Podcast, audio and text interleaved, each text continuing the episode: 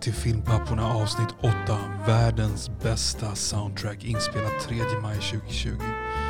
Idag fokuserar vi på Olivers och Roberts respektive favoritsoundtracks. Vi kommer att spela utvalda stycken för att belysa varför just dessa tilltalar oss. Som vanligt så förekommer spoilers för äldre filmer men de som fortfarande går på bio eller är färskt tillgängliga på annat sätt håller vi fria från stora spoilers. Åtminstone inte utan ordentlig varning. Podden är möjliggjord av redovisningsbyrån Ekonomihjälpen som ni kan läsa mer om på ekonomihjälpen.se. Och med det så lämnar vi över till våra värdar. Jag själv, Oliver Grassman och Mr Robert Lindblad.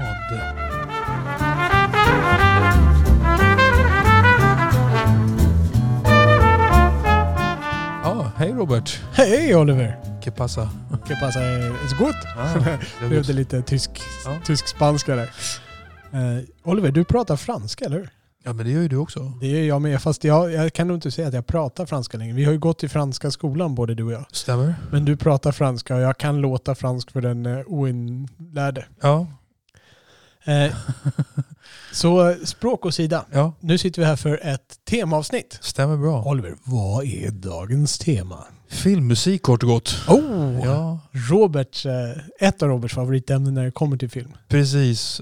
Och eh, ja, det här är ju i ärlighetens namn inget eh, område jag tänker så mycket på annars. Eh, alltså jag gillar ju musik och, och jag kan uppskatta ett, ett soundtrack. Men det här var, det har varit kul för jag har liksom inte... Här är inget område på film som jag tänker så jättemycket på annars. Ah, Okej. Till skillnad från dig, vi har ju pratat om det här. Du, du spelar ju the soundtracks loud and proud i ditt hem. Helt korrekt. Ja. Jag har en, när jag hade CD-skivor fortfarande så hade jag en, en Ja. samling som inte gick av för hacken. Jag hade väl Själv, förlåt, ja, själv är jag ju så här, alltså jag gillar ju, vi har ju pratat om Prince-filmer förstås. helt korrekt. Och vi har pratat om, ja, det är typ Prince-filmer och Saturday Night Fever, det är ju typ de plattorna jag lyssnar från filmer. Men nu är vi ju liksom inne på lite annan sorts musik här. Precis. Ja. Och vi, vi kommer till det där, men jag hade tänkt att ta en liten sån här eh, introduktionsfråga Okej. som jag tänkte slänga upp så här. Och då tänker jag på vilken filmscen har du skrattat mest åt? Oavsett hur rolig resten av filmen var. Nu, nu tänker jag bara den här scenen som Okej. fick dig att vrida dig av skratt. Vad, vad, har du liksom, vad, vad kommer upp i din hjärna när du ställer den frågan? Ja men det är lite kul för ehm, en, en, en eh, scen som jag tycker är väldigt kul faktiskt ehm, av en slump eh, så bidrar faktiskt musiksättningen lite till den. Nu blir jag intresserad. Ja det är faktiskt eh, American Pie då. Aha, Det är ju en rolig film från, nej inte från början till slut men den, den är ju rolig rakt av. då är det ettan. då. Ja, ettan, ja. Men det är ju den här scenen när, när eh, Stifler har eh, smugglat något nå laxativ i eh, den här intellektuella killens eh, lilla cappuccino-termos eller vad det är. ja, just det. Och han blir väldigt, väldigt bajsnödig och eh, springer in på damtoaletten av misstag och Och bajsar. bajsar. Så det Och står vet, härliga ja, till. Ja, ja, visst. Och vet, han håller sig och så har man en liten prutt och tjejerna står där utanför. Och Det, det, är, det är fruktansvärt kul.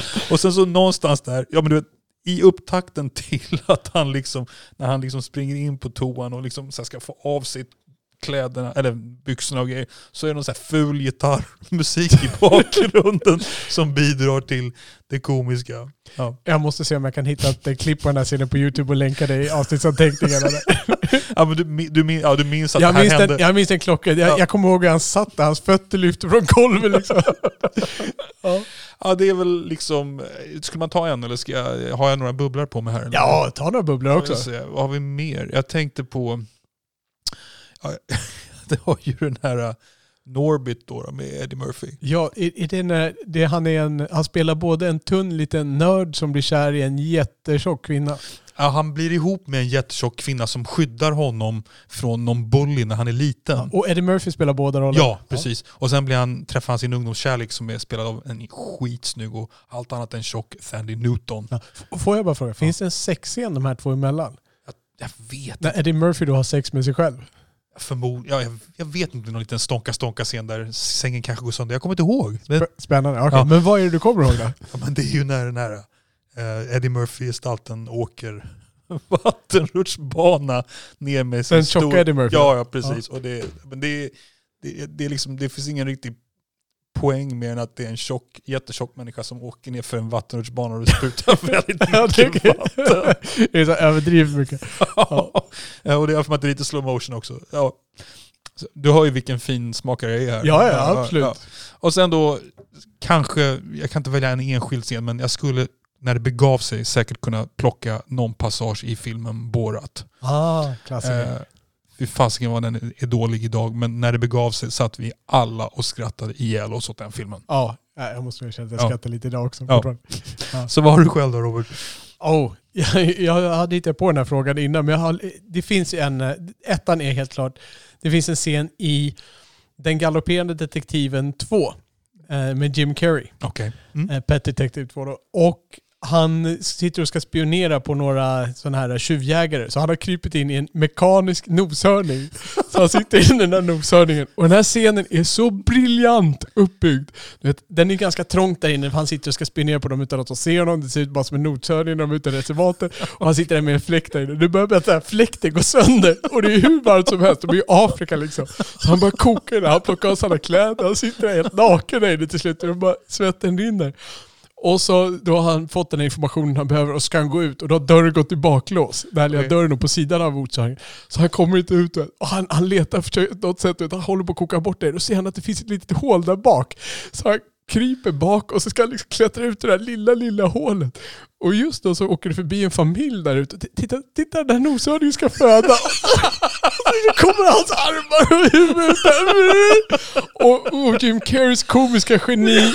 Alltså det, det går inte att göra det bättre. Det är, det är en fantastisk serie och jag, Okej. jag tror jag fortfarande vrider mig skratt eh, när jag ser den. Den, eh, den ruttnar inte bort. Du vet du att du tving, tvingade, du fick mig att se den hemma hos mig faktiskt. Eh, Du och jag. Ja, okej. Tvåan, ja. Hela, ja, ja, det var skitkul faktiskt. Ja, Ja. det är en rolig film. Eh. Det finns mycket där. Man, ja, det finns jättemånga roliga skämt i den. Den film jag skrattar mest åt om man ser helt som film är nog Nakna Pistolen. Den första. Den första ja. Ja. Det, jag kommer ihåg, jag skrattade, ju- det var ju så, det var ju nästan varje scen som jag skrattade jättemycket. Men den scen jag skrattar mest åt där, lite ironiskt nog, det, det är när de står i början där och så du vet, han går fram i hamnen där då när han ska utreda mordet där på O.J. Simpson. Och, eller mordet, han dog inte, men eh, vem som sköt honom då.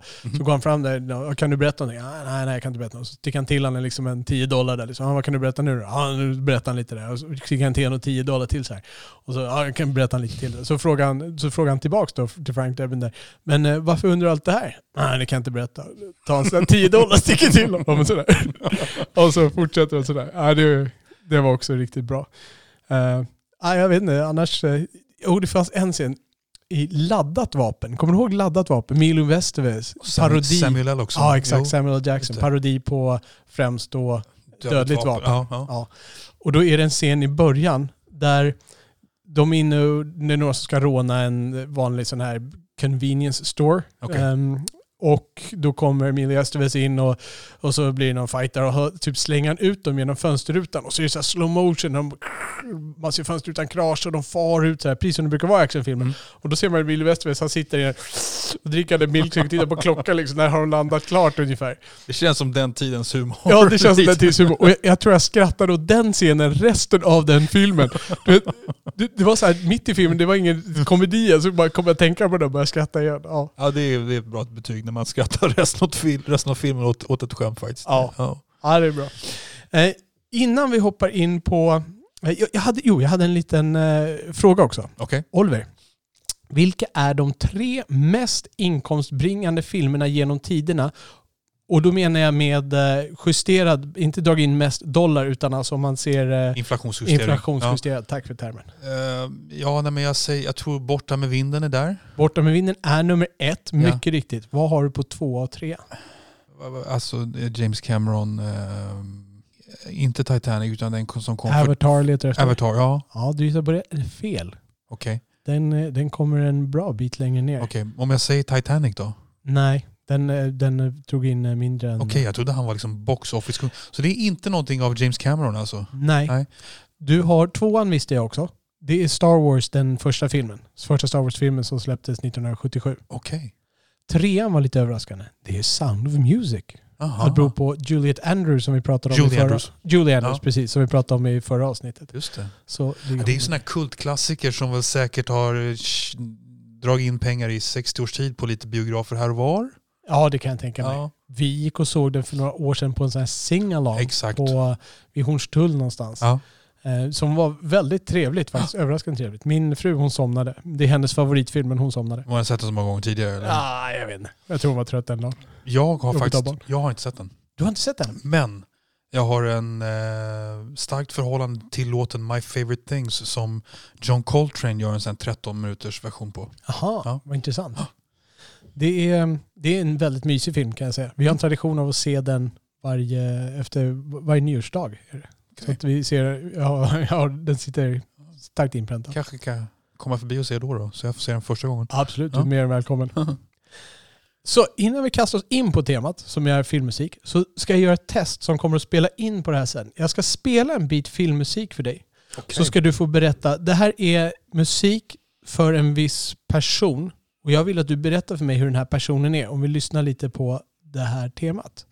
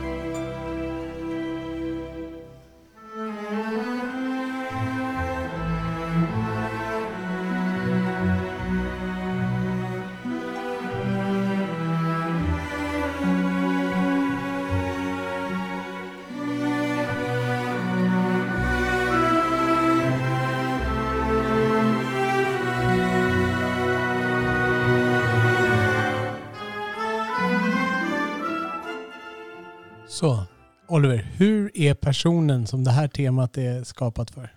Oj, jag fick någon slags intryck av att eh, någon vacker ädel prins gör entré. En vacker ädel prins. Han är ädel. Ja. Han är god alltså. Godhjärtad ja, eller? Ja, god. Okej. ja. Är det några mer egenskaper du... Nej, Ja. kanske lite... Men lite långa ögonfransar, kanske lite, lite, lite fåfäng i framtoningen nästan. fåfäng? Ja, det är okej. ungefär det. Ja. Okej, fåfäng men godhjärtad och ädel. Ja, Okej, intressant. Vi återkommer till det här så, Ja. så vi håller kvar där. Eh, Men med det så glider vi över i, eh, i våra tema som är då filmmusik. ja. Och vi har valt orkestral filmmusik som jag kallar det. okej. Ja. Eh, På engelska har man ju det här, vi nämnde lite förra gången, man har soundtrack är ju någonting som kommer från en film, men sen finns det ju det här ordet score.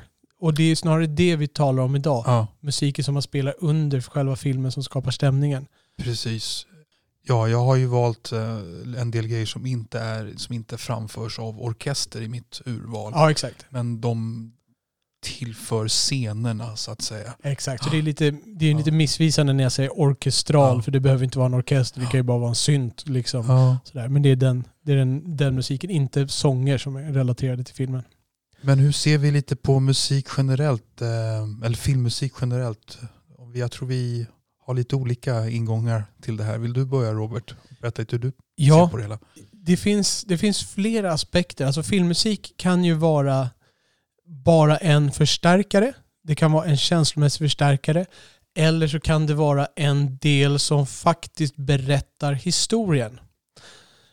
De soundtrack som jag har valt, det är sådana som hjälper till att berätta historien på ett sätt som verkligen speglar personer. De här som mera stärker scener, det är väl de som ja, du, du drar några stråkar helt enkelt när det är sorgligt, för då vet man att nu ska det vara sorgligt, som kanske lite mera berättar hur en person känner sig. Medan de här andra som jag menar, som berättar historien, där kan man nästan lyssna på musiken bara och förstå lite grann vad som händer i dramat. Vad, vad har du för tankar kring filmmusik? Nej, men jag, vi är nog lite på samma planhalva, vad man ska säga. Jag, jag ser ju filmmusik främst som, det, ska ju, det servar ju filmen på något sätt. Eh, när jag tänker lite på filmmusik faktiskt, då tänker jag på hårdrocksbandet Van Halen. Ja, Eh, intressant. Ja, som har gjort Sjunde inseglet har de en platta. ja exakt. Precis, men det är Van Halen way past the prime, måste jag erkänna. Ah, okej. ja. eh, nej, men alltså Van Halen, nu snackar vi Van Halen fram till och med 84-85 där, innan Sammy Hagar tar över som sångare. Ja, Okej, det är på Jump-tiden. alltså. Ja, det är Jump, men även way back när de var ett mycket hårdare band än, än låtarna Jump. Jump är jättebra by the way. Men, Ja. ja. Eh, men du vet, Van Halen, det var liksom, du har den här superkarismatiska, maskulina eh, lustigkurren David Lee Roth med en jädra Tarzan-röst. Jag, jag hörde maskulina där. Ja, jag skulle säga att han var ganska maskulin. Han hade ju inte maskulina kläder men han hade en jävla, han, han hade en jävla Tarzan-aura över sig. Tarzan-aura över sig skulle jag säga. Mm. Ja, han är ju inte, han är ju inte um, Gummitarsan? Ja, han är ju inte, nej men han är ju inte, han är inte Russell Crowe i Gladiator. Men han är, okej. Har du sett video till Jump? ja, men jag tycker han är ascool. Finns det en, alltså, okej, ascool köper Ja, jag. ja. Alltså jag köper allt det, men maskulin? Vad Lyssna, kommer- rösten, rösten är maskulin skulle jag säga. Rösten är maskulin. Men skitsamma. Där har den här alltså, den födda stjärnan i David Lee Roth. Sen har du då musikgeniet i allas ögon som heter Eddie Van Halen på gitarr. Helt korrekt. Ja. Ed Van Halen. Ja. Tack. ja, och, liksom, och sen så har du då, vet, vet du vad trummisen heter? Eh, Tommy Van Halen? Bra gissning. Alex Van Halen, brorsan till Eddie Jag Van Halen. jag du- visste att de var bröder, men Ja, jag visste inte vad han Ja. hette. Supervirtuos, bra trummis. Och det här är liksom, de här män, tre männen är ju liksom i förgrunden. Och så har du en teamplayer i bakgrunden som heter Michael Anthony. Snäll kille på bas som lägger baslinjen perfekt i bakgrunden utan att, utan att märkas egentligen. Och så här, en musiker som inte har fått det erkännande han borde ha fått. Och för mig är filmmusik lite grann Michael Anthony. Det understryker filmen lite grann Ah, liksom lägger grunden där i bakgrunden. Det är liksom inte, det är inte Marlon Brando utan det är stråkarna under Marlon Brando. Typ. Okej. Ja. Kan man, jag kommer vi hade en diskussion tidigare, jag tror att jag nämnt det här tidigare på podden också, där du sa någonting i stil med att det kan vara en svaghet hos en regissör när de måste använda filmmusik för att understryka vissa scener. Kan du laborera lite på det? ja, nej men vi, vi kommer lite till det exemplen. tycker Ah. jag. Ja. Då så, då sparar vi det Ja. tills dess. Jag, jag är ju jag är som sagt en liten fantast. Och det finns ju en annan kategorisering som jag själv gör, men som kanske är lite mera generell också. En, en simplifierad upp, uppdelning av soundtracks kan göras i två avdelningar. Det ena är eh, de som är leitmotiv och de andra är de som jag kallar för tema. Eh, skillnaden är leitmotiv, då har man ett spektrum av olika motiv som är för olika personer, platser eller företeelser. Medan i tema, då har man ofta ett tema för filmen som man varierar i styrka. Ett exempel på ett tema det är Braveheart. Då har du Bravehearts tema. De spelar det mer smäktande när det är en kärleksscen.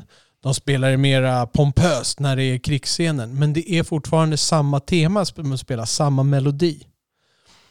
Eh, ett exempel på leitmotiv eh, har du till exempel i Star Wars. Där du har eh, där olika teman har olika personer, olika platser och olika företeelser som kraften så där har sina egna teman. Och då väver man in dem vart efter scenen. Om den här personen kommer in så kanske man spelar det här temat lite grann där. Eller när någon börjar prata om kraften så börjar man spela det temat och sådana här saker. Och allt det där vävs ihop till liksom en, en enda lång melodi, om man kallar det för det. Ett flöde av musik helt enkelt. Mm. Så att det är ju, det vi kommer märka här att i min, i min topp tre så kommer det vara uteslutande leitmotiv eh, varianter. För Okej. det är väl det som jag håller, håller högst liksom. Mm. Det, det är mer konst i mina ögon. Det är svårare att uppnå. Du måste ju ha ett mycket bredare, en mycket bredare palett och dessutom att väva ihop det här på ett bra sätt är en mycket större utmaning. Är det där någonstans den största musikaliska skönheten finns också? Ja, absolut. Det kräver ju en annan form av geni. Mm. På temat så behöver du hitta på en bra slinga och sen variera den på ett bra sätt. Men att väva ihop de här sakerna, dels måste du komma på flera teman, dels måste du kunna bygga ihop det här på ett sätt när filmen flödar. Liksom. Mm. Så att det, det är klart en större utmaning. Eh, jag skulle också vilja dra eh, ett par, eh, jag, skulle vilja nämna ett par kompositörer vars soundtracks jag inte har med. Det här ska inte handla om kompositörer. Men jag vill ändå nämna de här två. Eh, för den ena är Hans Zimmer. som väl är kanske den största idag, i alla fall om man ser till vad han får betalt och vilka filmer han är med i och antalet jobb han får. Eh, han har gjort eh, Nolans Batman, han har gjort den nya Batman och Man of Steel och Piraterna och Driving Miss Daisy etc. etc. Han har en bred palett och han, anledningen att han inte finns med det är just för att han gör fantastiska stycken. Han gör inte fantastiska soundtracks. Han, han gör ett fantastiskt stycke till uh, Pirates of the Caribbean. Han gör ett makalöst stycke till Inception som heter Time. Uh, och flera av hans stycken kan jag, jag kan sitta och lyssna på dem liksom hur många gånger som helst. De är, de är fantastiska. Han har genialiska drag när Jokerns tema i Nolan som egentligen bara är en lång, en lång strängdragning, mm. liksom, mm. kaotisk. Men han, hans, hela, hans hela soundtracks är inte fantastiska utan han gör fantastiska stycken. Jag går på hans konserter så jag är stor beundrare. Eh, den andra jag vill nämna är ett geni som jag är ledsen att jag utelämnar. Och det är därför jag, jag, jag gör det här för att lätta mitt eget hjärta och min egen skuld. Det är Vangelis. Känner du till Vangelis? Jag känner till Chariots of Fire. Ja. Det är väl ungefär det. Alltså jag har säkert hört mer av honom men det är det jag förknippar med Precis. Med. Det var ju en Oscarsvinnande film som inte alla är med på. Så var det 84 eller 83 som korrekturavdelningen ska få komma in. Exakt så. Ja. Och eh, eftersom jag sa de två så var det säkert något helt annat för jag har nästan alltid fel på årtal. Eh, han har ju också gjort Blade Runner. Det är kanske det, det. han är mest känd för. Okay, ja. Som också är ett fantastiskt soundtrack. Och det, det, åh, det är en sån här som nästan borde få vara med här. Den är väldigt bluesig och jag tror att du skulle gilla Blade Runner om du skulle lyssna på den. Jag ja. tror att du skulle uppskatta den. Okay. Sen har han också gjort 1492, Conquest of Paradise, om... En Ridley Scott-film? Om, om Columbus som kommer. Och den filmen är inte bra, men han har ett pompigt eh, tema där som också är fantastiskt. Så att jag, förlåt Vangelis, du borde varit, Blade Runner borde nästan fått vara med, men ja, jag klarade inte. Jag var tvungen att killa våra darlings bägge två faktiskt. Har, har, du några bubblare som du har skurit bort? Ja, jag har faktiskt det, men vi tar dina bubblare först. Um, ja, då har väl jag, uh, Eh, jag har väl två stycken. Det ena är Aliens. Eh, och den spelar ju vidare på soundtrack från Alien, men Aliens, som i den andra filmen, ehm, det finns, dels finns det en del actionstycken där som är osedvanligt bra. Det här är James Horner. Men det är kanske framför allt det här temat som även finns med Alien som ekar av den här tomheten i, i rymden. Jag ska spela det här någon gång. Men jag, jag ska inte göra det nu för att det här är en bubblare. Men det, det är en fantastisk grej. Men soundtrack i sin helhet klarar inte att slå de som finns med här. Sen den som jag faktiskt övervägde att ha med som en... Eh, det var Rosa Pantern. Pink Panther alltså. Mm. Henry Mancini. Ja, Henry Mancini. Det är, men där är det verkligen stycket, eh, huvudstycket, det vanliga mm. Det är ju genialiskt. Det är en av de bästa styckena. Resten av soundtracket är mysigt men det kan inte riktigt leva upp till helheten. Det lever inte upp till det första stycket. Så det är mina två bubblor jag har som blir petade här. Henry Mancini är en fantastisk hitmakare måste jag säga. Vad har han mer på bältet? Han skrivit Moon River ah, till exempel. Ja, gjorde mycket ihop med um, Blake Edwards just.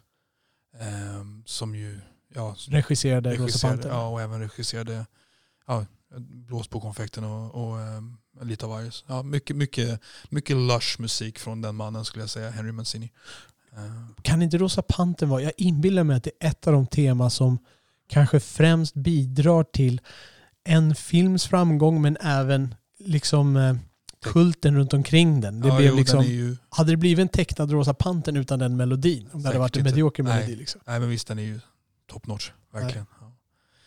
Ja, nej men vi ska ta bubblor från min del då, som inte kom med. Ja. Eh, vi pratade om Bernard Herrmann förut, eh, tror jag. Eh, han gjorde ju väldigt mycket Hitchcock filmer. Han gjorde även musiken till Citizen Kane, kollade upp, det visste Aha. jag faktiskt inte. Eh, men han har alltså gjort ett väldigt, väldigt lush musik i filmen Vertigo. Om jag får vara, ja. vad, vad innebär lush egentligen? Eh, vacker, lite smörigt men, smörigt men liksom inte smörigt utan negativ klang. Okay. Vackert, sensuellt. Okay. Ja. Men han har gjort, liksom, jag förknippar honom med, med stråkpassager i Vertigo just. Har du sett Vertigo? Jag har sett Vertigo men skitliten. Okej. Okay. Ja, det är ju en passage där som är, om man skulle liksom be så amerikanska filminstitutet att plocka fram de tio mest eh, klassiska eh, musiksatta scenerna inom amerikansk film så skulle den här scenen säkert komma, komma med. Och det är alltså, eh, vad är det han heter nu då? Han spelar huvudrollen. Vertigo. Ja, James Stewart. Ja. James Stewart och eh, Kim Novak eh, kysser varandra till slut. Eh, och där någonstans, musiken som ackompanjerar den scenen, eh, det är som ett tema som kommer flera gånger i filmen om jag minns rätt. Det är liksom, det är vintage, men det, det är inte rikt, det är otroligt tjusigt. Men jag kan inte säga att, att jag kan liksom hylla hela filmen riktigt som en topp tre ändå. Ah, okej. Nej. Men sen så ehm, vill jag göra dig lite överraskad glad Oj. också Robert. Eller? Nu blir jag exalterad. Jo, nej, men när jag tittar igenom, liksom, tittar tillbaka på filmer som jag har uppskattat musikaliskt. Eh, då tänkte jag tillbaka på filmen Den tunna röda linjen. Ja, just det. The Thin Red Line av Terrence Malick. Den här otroligt poetiska antikrigsfilmen får man ju säga att det är. Ja. Eh, vet du vem som har gjort musiken? Nej. Hans Zimmer. Hans Zimmer. Ja, det visste jag. Förlåt. Jag visste det. Eh, och nej men alltså, som jag minns filmen, jag har faktiskt bara sett den en gång. Liksom, det är en väldigt romantisk film och du har den här uh, musiken av Hans Zimmer som liksom li- ligger som ett poetiskt täcke över filmen. Och jag plockade faktiskt fram soundtracket på Spotify och lyssnade lite och det är, det är jättetjusigt. Men jag känner inte att eh, det är tjusig musik men det är inte riktigt det här eh, att man enhansar filmen riktigt på det här sättet som de här tre andra jag kommer ta upp nu. Okej. Så. Ja, med det ska vi kasta oss in på våra topp tre. Det gör vi. Och då kommer vi göra så här. Vi kommer, du kommer dra din trea, jag kommer dra min trea och sen två, varsina tvåor och så vidare. Precis. Ja, nej men eh, från, från den här vackra musiken som jag hyllar då i form av eh, Bernard Herrmann och eh, Hans Zimmer så går vi in på musik som verkligen är musik jag inte skulle lyssna på privat. Och eh, det är filmmusiken till filmen Fight Club. Fight Club Mm. av alla filmer. Jag måste erkänna, jag kommer knappt ihåg eh, musiken. Vem är det som har gjort musiken till Fight Club? Det är alltså musik av en elektronika-duo som heter The Dust Brothers. Aha. Och eh, det är väldigt bra musik satt det här måste jag säga. Eh, det är ingen musik jag skulle lyssna på privat men jag tycker att den här musiken servar filmen. Och vi har bara valt ett klipp faktiskt här. Ska vi ta och spela det? Då lyssnar vi. Mm. Och det vi kommer, det vi liksom, precis, känner du igen det här? Nej, jag känner inte igen det. Vilken scen är det här då? Det här är alltså när Edward Norton eh, utpressar sin chef att han vill sluta. Och så för att liksom sätta dit chefen så spöar han skiten ur sig själv. Exakt, här kommer han slå sig själv på käften och åker igenom ett glasbord va? Precis, Ja. precis. Eh, så, eh, ja. Det här är ju verkligen ett... ehm, det är ett ganska originellt soundtrack. I resten av, i resten av filmen är det samma anda som där. Lite samma anda, ja, Ja. det skulle jag säga. Det är ganska aggressivt. Ja, och jag skulle vilja säga att det här är ganska... Det här är musik som är ganska ugly alltså. Alltså det, det är inte vacker musik utan det här, Nej. för mig, det här är liksom... Det här är musik som går hand i hand med Edward Nortons totala förfall i den här filmen. Ja, speglar inte liksom... Ja, speglar inte filmens själ Ja, ganska bra? Precis så. Ja. Precis så. Lite aggressiv, lite trasig, lite Ja. smutsig, ful. Ja. Eh, Ja. Det här stycket heter Jack's Smirking Revenge. precis. Jack, vem var Jack? Jack är ju den här personen som, eh, som Edward Norton-karaktären pratar om. I am Jack's smirking revenge. I am Jack's... Eh, ja, men, du vet att det börjar ju med att, jag tror att han plockar upp det där, de är ju i någon källare, Edward Nortons karaktär och Brad Pitts karaktär, och så hittar han massa gamla tidningar. Och där är det en massa essäer med, i stil med I am Jack's bla bla bla, I am Jack's bla bla bla. Aha. Och så säger typ eh, eh, så säger någon av dem så här I, I am Jacks uh, I am Jacks colon. Yeah, and if I get cancer I kill Jack. Ah, Okej. Så det är därifrån han plockar upp det där med I am Jack. Inte om du minns att Edward Nortons karaktär har ju aldrig något namn i filmen. Han är ju namnlös. Ja, just det. det. Det kommer jag faktiskt ihåg. Medan Brad Pitts karaktär då heter Tyler Durden. Exakt. Ja. Ja, men, eh, jag hade faktiskt bara det som exempel. Jag, jag tyckte, men det finns ganska mycket sån här ominö, ominous, vad säger man på svenska? Ja, Så mycket ominous musik av den här stilen i filmen. jag kan egentligen ett svenskt ord för det men ja, Ja. jag faller till korta. Det var, det var ett ganska intressant eh, soundtrack. Jag blir nyfiken på att lyssna igenom det. Fight Club var ju aldrig min favoritfilm. Nej. Men jag blir nyfiken på att lyssna igenom där. Sen är nog inte det här inte den typen av musik som jag vill lyssna på sådär generellt. Men ja, Nej, men jag tyckte det var det som var lite kul, att det här är inte min musik, musik heller. Det här är liksom, jag tycker man Ja. ger en eloge när det här är, det här är filmmusik. Det här Ja. enhansar filmen. ja, den lever verkligen filmens själ. Det, det håller jag med om. Mm. Det var lite imponerande. Jag måste nästan se om filmen och lyssna på musik. Ja. Eh, bra. ja, då är vi in på din bronsmedalj nu tror Ja, jag. min bronsmedalj. Och jag kan, jag kan nämna att jag har brottat väldigt mycket med hur jag ska rangordna de här och, och sådana här saker. Men den som kommer trea är... Jag, innan jag eh, säger någonting så slår jag faktiskt på ett, eh, ett stycke här som jag vill eh, inleda lite grann med här.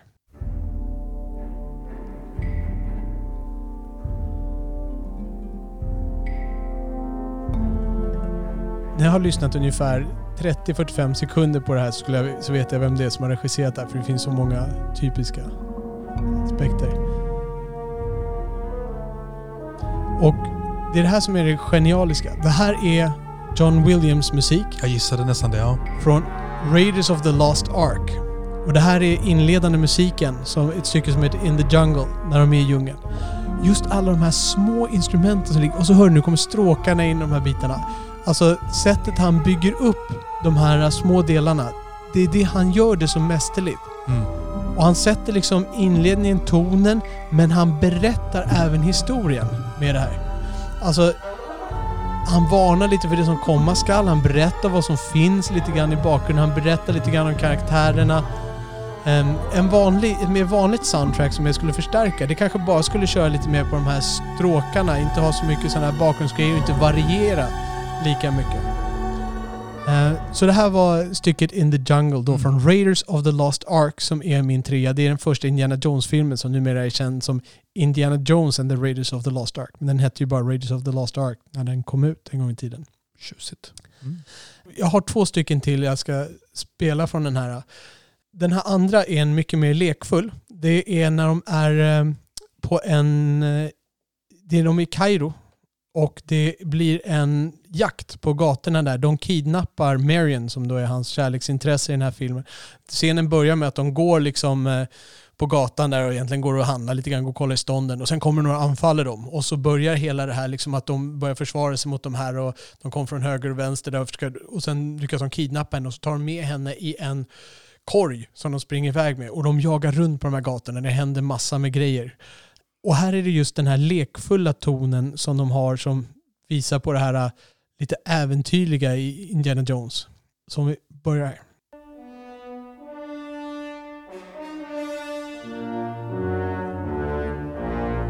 Så här kommer då de här och anfaller lite grann. Märker att det inte är så mycket actionmusik sådär.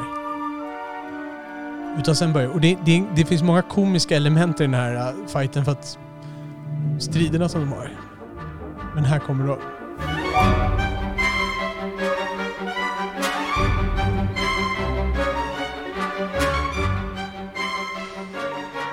Så det som är till den här musiken är att han håller på att slåss. Han slår in dem i stånd där, då någon som ska sticka med ett svärd och han hoppar undan och sticker sin kompis och så låg det några apelsiner på baksidan, andra ut svärdet, ramlar apelsinerna med på marken och så här. Det är hela tiden, det är snabba klipp och det, tycker jag man hör i musiken. Det, och den är skämtsam. Det är mycket så här. Hon plockar upp en stekpanna för att slå dem, då drar han fram en kniv och så, "Ja, okej, då sticker jag och så springer hon iväg. Och det är liksom... Det, det är en gnutta slapstick involverat i det här, vilket jag tycker att musiken lyfter fram. Och därför speglar den just det här så bra. Hade det här varit en vild och riktigt farlig jakt, då hade den här musiken inte passat särskilt bra. Men här blir det just att den förstärker just den här lekfullheten i det hela.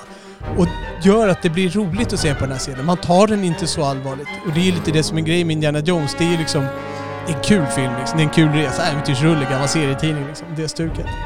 Så det här är ett eh, stycke jag tycker väldigt mycket om från den filmen. En liten parentes här. Jag- Det är väl lite grann i den här filmen, ja, om jag minns det rätt, eh, du, du gillar ju Harrison Ford som skådespelare, eller hur? Eller just det här lite lekfulla minspelet i, i de här filmerna. Minns jag rätt eller? Ja, jag, jag tycker han gör det genialiskt i de här filmerna. Ja. Ja. Jag, kan, jag gillar Harrison Ford i vissa filmer. Jag ser inte i alla filmer. Jag tycker inte han är en extremt bra skådespelare. Men han gör Indiana Jones, han gör hans solo extremt bra. Eh, Det, det är det han var född för. Liksom. Indiana Jones, det, den, den är inte lätt att göra. Och han, han, eh, han lyfter den karaktären. Jag tror få hade kunnat göra det så framgångsrikt som han. Men vi, vi kommer inte lyssna på Indiana Jones soundtrack utan att lyssna på vissa stycken. Och jag har valt ut... Det, ja, Är det, är det, är det från första filmen det där kändaste? Da, da, da, eller? exakt. Det kommer att komma nu. Jaha, det är det som kommer nu? Okej. Ja, vi ska lyssna på eh, det sista stycket som man hör i hela filmen när den slutar. För den här spelar över två av de andra temana som jag lyfter fram. Det ena är Marians tema, Mm. som är hans kärleksintresse. Och det är ett eh, smäktande tema alla John Williams. Man känner igen det. Varianter av det här finns för alla hans alla kärleksintressen, alla kvinnor som är kärleksintressen i filmerna. Alla kärleksrelationer har ungefär ett sånt tema i den här stilen. Du hittar Star Wars, du hittar det i andra John Williams-filmer som jag inte kommer på just nu. och det andra temat som vi kommer höra här nu som den bryter över i, det är arkens tema. Och det är alltså det är The Ark of Covenant som de letar efter. Har du sett Indiana Jones första filmen? När du var skitliten kanske? Ja, Ja. typ. Och de letar ju efter då Moses ark där han lämnade stentavlan. Och den här arken den är ju lite farlig. Det är liksom helig och där i finns Guds vrede instängd liksom. Så den är ju lite farlig, den är lite skri... Aj, vad säger man? Nu letar jag själv efter orden. Ja, Samma ord som jag hade förut. ja precis samma ord. Ominous, exakt. Jag letar efter det på svenska. En, vi, vi kommer slå upp det här sen. Ehm, och sen så bryter ju då över i det som egentligen heter Raiders Theme. Och här kommer jag då lyfta fram, för det, det, finns, en liten, eh, det finns en liten historia bakom det där. Men låt oss lyssna. Så det här är då Marians Theme. Mm, där känner jag igen faktiskt.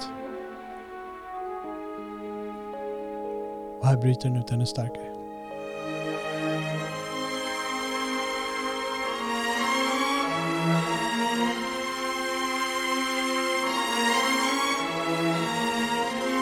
Och nu kommer arken.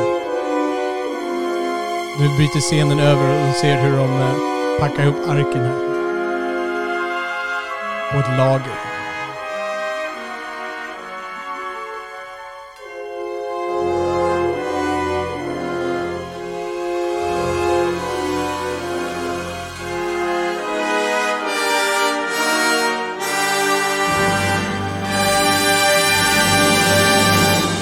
Och nu Oliver, det bästa stycket filmmusik alla tider.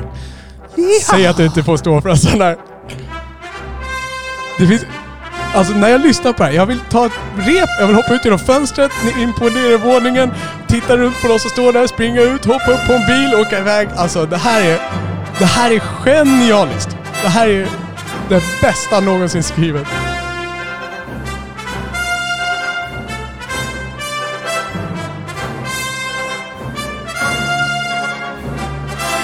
Och nu ska vi lyssna. Nu går den över till lite annat. Lyssna på det. Badadada. Och det här var faktiskt så. Det, det första stycket vi hörde som vi hamnade i Indiana Jones och det här. Det var nämligen så att eh, Spielberg, han eh, gick, kom till John Williams när John Williams hade jobbat på det här ett tag. Och så spelade John Williams de här två styckena. Bam, bada, bam, bam, bada, och den här. Bam, bada, bada. Okej. Och så han, ja jag testar de här två, vilket vill du ha? Jag vill ha båda, sa han. Och så vävde de ihop det till, eh, till ett enda då, längre stycke. Som blev filmmusikens absolut bästa. Det går inte att slå det här alltså. Seriöst Oliver, du, du kan inte Det låta är bli. tjusigt. det. Ja. Eh, Jag måste säga att det här, eh, det här romantiska introt Ja, som kommer och sen så kommer, går det över i det här temat. ja. Jag har aldrig kopplat ihop de delarna. Jag har liksom hört dem aparta från varandra. Det här är Ja, faktiskt första gången jag hör allting som en helhet tror jag. För det är det här som är leitmotiv. För det här är taget direkt ur filmen. För som scenen ser ut, så först de står på trappan, han har just fått meddelat att han inte kommer få ta arken till något museum liksom och sånt där. Och så hon, eh, försöker hon trösta honom lite grann och petar upp hans. Hör du, kom igen nu, livet går vidare. Vi går och tar en drink liksom, säger hon. Och då, sen zoomar det över då till eh, hur de håller på att packa ihop arken, liksom lägger ner den i en, eh, i en eh, trälåda då. Och så kör de upp där på en truck och kör ut det på ett lager med typ 500 olika trälådor med andra grejer som man inser att det här kommer de aldrig någonsin att kolla på. Eh, utan bara kör iväg den eh, Okej. där på lager. Och sen kommer då text, efter texterna där och då bryter det ut i mus- filmmusiken och Indiana Jones-stycket där. Raiders March som den heter. Coolt. Ja. Ja, oh, fy fasen. Jag, jag har eh, ståpäls här. Jag måste ju säga att eh, du har ju pratat mycket om John Williams och när jag, när jag hör det så här apart från filmerna och lite, lite beyond Star Wars klatschiga, klatschiga melodier och sådär. Det, Ja. det, det är tjusiga grejer alltså. Ja. Måste jag säga att det är. Han är skicklig på att sätta ihop grejerna. Alltså det, jag, har ju, jag har ju lite grann, jag ska inte säga att jag växt isär, jag växte ju upp med honom. Mm. Men sen har jag gått över liksom, i och med att han gör inte lika mycket nytt och han gör inte de här filmerna som jag tittar på. Jag tittar ju mer på Hans Zimmer-filmerna. Gör det han mer- fortfarande eller? Ja, han gör grejer. Han gjorde ju senaste Star Wars-filmen som hade premiär nu förra sommaren. Hur, hur gammal är han ungefär? 275. Okej, ja. ja. men då har han 275 kvar. Ja, typ. Så han är som Yoda. Ja. Ja, så det var min eh, trea. Raiders of the Lost Ark. Ja, spännande. Oliver, Ja. vad är din tvåa? ja, min tvåa är trumvirvel Trumvirvel. för en silvermedalj. Yes. Silvermedaljen, Olivers bästa soundtrack, går till Heat. Heat. Filmen Heat. Ja, faktiskt. Michael Manns Heat. Ja. Ah, Okej. Eh, Återigen en film jag inte kan minnas soundtrack för. nej, När de skjuter där ute, är det ens en soundtrack? Det är det inte. precis. Det är soundtrack faktiskt också. Eller ja. Jag, jag kommer ihåg att det är en gudkuliss som är anmärkningsvärd i deras Mm. skjutscenen, men jag kommer inte ihåg det musik. Nej, men vi, vi kommer till den. Till just det stycket. Vi kommer till det. Mycket bra. Men eh, först så ska vi då, eh, jag vill prata lite om eh, det här soundtracket. Den här soundtracket då är av en kompositör som heter Elliot Goldenthal. Ja, det känner jag igen. Mm. Eh, han eh, fick faktiskt en Oscar eh, 2003 eh, för, för sitt, sin musik till filmen Frida. Alltså filmen med Ja, Salma Hayek som Frida Kahlo. Ja, just Han har även gjort Batman Forever och Michael Collins och Alien 3 läser jag här. Ja, jag vet. Och ja, Alien 3 är inte ett dåligt soundtrack. Nej. Eh, Det är väldigt annorlunda, Mm. men eh, jag har lyssnat en hel del på det. Men hit då, eh, jag tänkte att vi ska lyssna på, filmen börjar ju med musik. Då ska vi se. Här kommer det då. Mm. Och det är då Robert De Niro i början ensam som typ går på någon slags tågstation eller vad det är. Okej. I- Liksom, Så det här är verkligen öppningsscenen. det är lite credits som rullar och, Ja. och så. Nästan läsa på lite högre.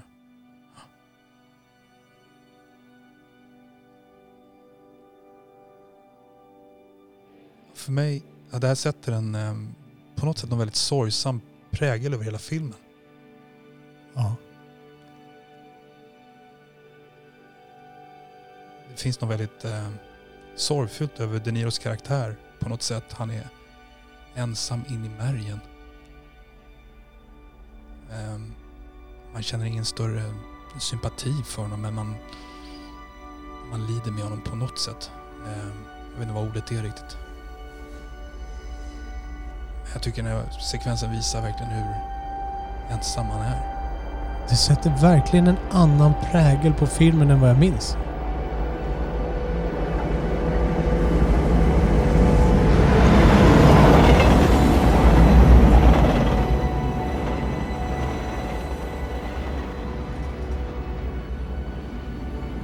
Nu, nu tittar vi alltså på en scen i filmen. Det är därför vi hör även filmljud där. Precis. Tåget som också förbi.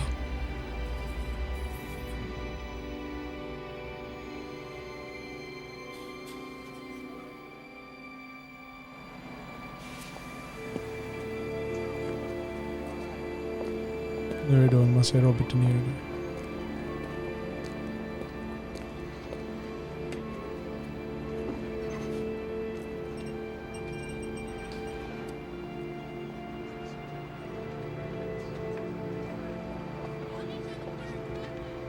Inte så mycket mer att säga om det. Det är liksom stämning. Ja, det, det sätter ju verkligen en stämning för det. Och jag känner igen hans musik från Alien 3 då, som är det soundtrack jag lyssnar mest på Mm. honom. Jag är ju ett, är ett stort fan av Michael Manns sätt att använda musik i sina filmer. Väldigt stämningsfullt i Han har gjort väldigt många Los Angeles-skildringar om alla, typ många karaktärer som bara vill lämna LA. Det är liksom, jag vill bort från LA. Du har Ja. ju Tom Cruise karaktär i Collateral till exempel som ju i princip vill get in and get out of LA. Och du har, Ja, det. ja. Eh, det är en annan film som har väldigt fin musik. Så att, eh, men den här musiken som vi lyssnar på nu, Ja. eh, det är liksom, filmen rappas upp med liknande musik som inte, inte är riktigt lika skör utan lite mer pompig. Men den avslutas liksom med liknande musik också. Och den slutar ju på en flygplats där. Precis. Ah! Där, där Al Pacino skjuter Robert De Niros karaktär. Precis. Ja. Och eh, de håller varandra i handen där. Och, Ja, just det. Ah. Ja, för den musiken. Men jag blir nyfiken här för att jag förknippar inte Elliot Goldenthal med bra actionmusik. Men Nej. däremot just den här musiken och ja. Pompey, det, det är verkligen han. Jag kan tänka mig slutet där också. Mm. Men ehm, ska vi lyssna på, du hade ett stycke till. Ja, precis. Och det är alltså lite, det finns alltså i, i filmen Heat, Ja. det finns, eh, det finns något, några poplåtar med tror jag. Ja. Eh, men det här, det här är då sound, det här är soundtracket idag av Elliot Goldenthal. Och sen så har faktiskt eh, producenten Brian Eno bidragit med ett stycke musik vi ska lyssna på nu också. Vet du vem Brian Eno är? Jag känner igen namnet, men Alltså- men så. känd producent som har producerat David Bowie och U2 och gör en del elektroniska grejer. Och, där. och nu ska vi alltså titta på bankrånsscenen ihop tänkte jag. Det är den här klassiska scenen jag pratade om som Ja. slutar med att de går ut på gatan precis, och skjuter. precis. Ja. Så kan vi titta ihop? Absolut. ser man hur De Niro går in i banken lite långsamt. Och de här trummorna, det är Ja. allt vi kommer höra under hela bankscenen. ja. Keep it simple stupid. Ja, verkligen. För mig, Ja. Det, det sätter en nerv. En Ja, klar verkligen. nerv. man etablerar ett tempo. Du har killar som ska råna en bank och de håller sig coola men under fasaden, fasaden så sprutar adrenalinet. Ja. Det, är liksom det, det är verkligen rätt tempo. Man håller adrenalinet under kontroll på något sätt. Det skenar inte iväg det här. Ja. Utan det på gränsen. Det är inte liksom dramatisk eller överenergisk musik utan känslan bara understryks. Musiken återspeglar nästan den känslan du beskriver bättre än vissa av skådespelarna. Ja.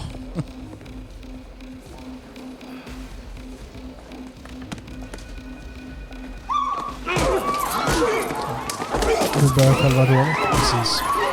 Val Kilmer spöar några anställda. Och musiken ändras inte. Nej, det är samma musik. Don't move! Don't fucking move! Put your hands in the air! Put your hands in the air! Put them up! Down! Down! Get on your knees! Det är Get on bråttom. your knees! Ja.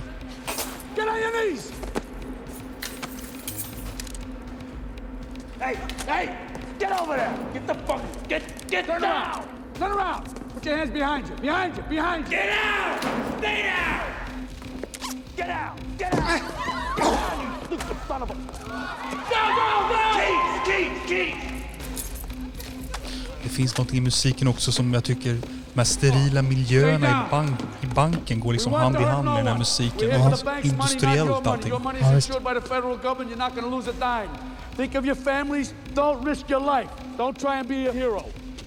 Musiken ändras ingenting. Det är verkligen bara head. samstycke. Men det fungerar.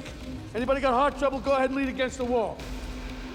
Så här är ett exempel på det andra jag menar när du har liksom någonting som förstärker filmen. Inte berättar historien men förstärker Exakt. filmens känsla. Liksom. Sit there. Sit there. Don't move. Let it bleed.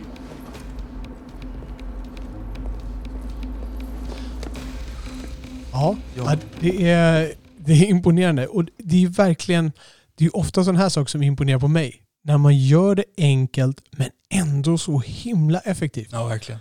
Det som är så genialiskt gjort i den här filmen också, det är att när de väl går ut ifrån banken Ja, och pang-panget kommer Ja. igång, då stängs all musik Ja, av. för det Då var är det tystnad. ja, det var det jag menade. För jag kommer inte heller ihåg det. För jag kommer ihåg att det var den här ljudkulissen. Och jag, jag tror att musiken där skulle ha förstört den här fantastiska ljudkulissen Exakt. som de faktiskt gör. Exakt. Storstads... Liksom. Ja. Jag vet att du inte är ett fan av filmen hit, men jag tror jag har sålt in musiken till dig. Ja, det grann. har du verkligen gjort. Eh, och Elliot Goldenthal steg ett, eh, ett snäpp i mina öron här. I mina öron, ja. det Så blir det. Ja, men imponerande. Ja. Så eh, nej men jag tror att det var det, var det om, om Heat. Vad har Ja. du för nummer två? Nummer två. Och det, det är nu det börjar bli svårt här, ännu svårare, mellan tvåan och ettan. Men den jag valde att sätta som tvåa och jag kommer förklara mycket ettan. För man, man kan undra lite grann när jag pratar om ettan sen varför den här tvåan inte var etta egentligen. Den jag satt som tvåa är Lord of the Rings Fellowship of the Ring. Det vill säga den första Sagan om ringen-filmen som Peter Jackson gjorde där då. Den första delen av de tre Mm. som han gjorde.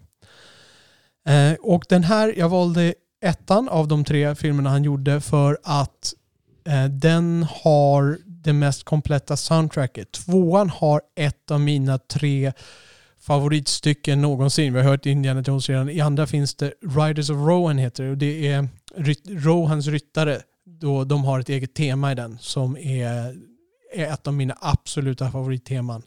Eh, favoritstycken. Mm. Eh, Men det, det här soundtracket är mer komplett som soundtrack. Och det här är gjort av Howard Shore. Får jag bara fråga, Ja. det, sam- sammanfaller det här lite grann? Tycker du att ettan av de här tre filmerna är den bästa filmen dessutom? Nej, jag tycker tvåan är den bästa filmen. Okej, ja. Eh, Mm. eh, Det är Howard Shore som Mm. har skrivit det här och det här är hans livsverk. Det är inte en kompositör jag lyssnar på säkert mycket annat, men det här är exceptionellt bra. Jag var och såg dem i Sydney, i Operahuset faktiskt. Mm. Ehm, det är bara slumpar så. Jag bodde i Sydney där under nästan ett års tid. Och min fru var där och eh, jag skulle bara hitta någonting som vi kunde gå på för att gå till Operahuset i alla fall och ha gjort det där, beta av det. Och Då, då fanns den här där och det passade ju perfekt så jag tog med henne dit. Och jag kan nämna att det operahuset det är byggt i perfektion. Alltså, man har ju byggt det där för akustiken, Mm. men det, det funkar.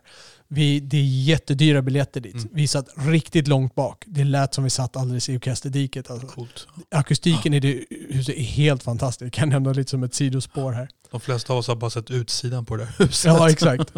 Och jag ska nämna också att musiken som vi kommer att lyssna på lite nu, det är hämtat från två delar. Huvudsakligen så är det hämtat från originalsoundtracket. För först släpper de ett soundtrack då eh, som är mer eh, utvalda stycken och man kanske inte spelar dem precis som de spelas i filmen utan man spelar samma stycken men lite mera hopbakat då så det ska passa öronen lite bättre.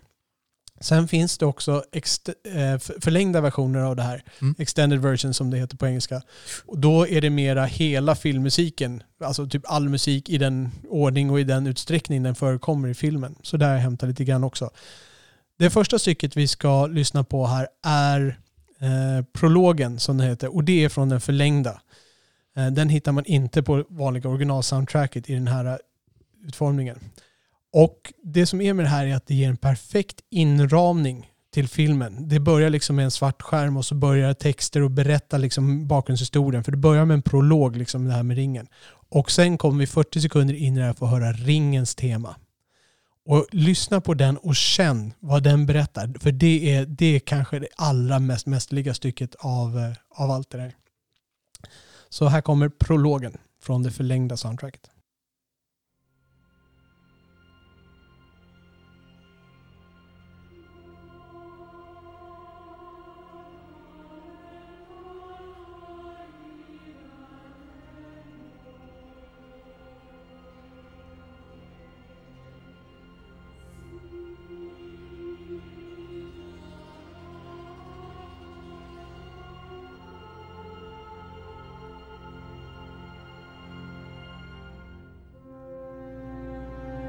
Så där är då inledningen.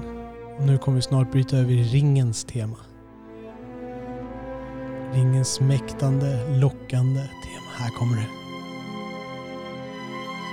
Hör du hur den lockar dig? Det är vackert, det är lockande men ändå falskt. Allting är inte på sin plats. Nej. Something doesn't compute. Ja. Ja. Kom till mig, jag ska ge dig allting du önskar dig. Du vet att jag ljuger men du kan inte motstå mig. Känner igen den här vibben från vissa filmer. Ja, det, är, det är ett eh, fantastiskt eh, tema, just ringens tema där. Den är, Ja, det sätter tonen verkligen. ja, och den förekommer väldigt mycket i den här filmen. Man pratar om ringen och ringen är ju där, den fysiska ringen. Den här ringen är ju, det är ju ondskans ondskan personifierad i, i Sauron då, som har skapat den här ringen för att kontrollera alla. Olika raserna har sina små ringar, men han har den här ringen på sig, då är han hur mäktig som helst. Och så har de lyckats hugga av den ringen och ta bort. Men när någon annan sätter på sig den, då, då lockar den dem i fördärvet kan man säga. Liksom. Den vill tillbaka till sin mästare, så den bara suger ut deras själ, lurar dem, ungefär, lockar bort dem. Men det här temat, Mm. det är jättetjusigt och det sätter verkligen stämningen.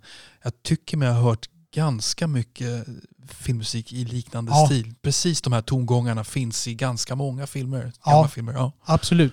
Det är, det är inte superoriginellt men det är, det är bra gjort Mm. här. Och det, det är också det är bredden på det här. Hade det här varit det enda stycket då hade det varit ett jättebra stycke. Men det här är ett komplett soundtrack där nästan varje stycke är i, i, i den här höga klassen. Och det är det som gör att jag håller den så pass högt. Vi lyssnar till exempel här. Nu ska du få höra någonting som helt bryter av och på andra hållet. Nu, är det, nu kommer vi till eh, Fylke. Och det här är från, eh, nej det här är också från det förlängda eh, soundtracket. Nej förlåt, det här är från original-soundtracket. Och det heter Concerning Hobbits. Nu åker vi till Fylke där de här uh, hobbitarna bor. Och det är, där är det glatt, de är omedvetna om världen och allting är liksom, man, man jobbar på dagen och sen går man på Gröna Draken och dricker mjöd på kvällen och man stånkar, man sjunger och det är jättemysigt och jätteglatt. Det här är Concerning Hobbits.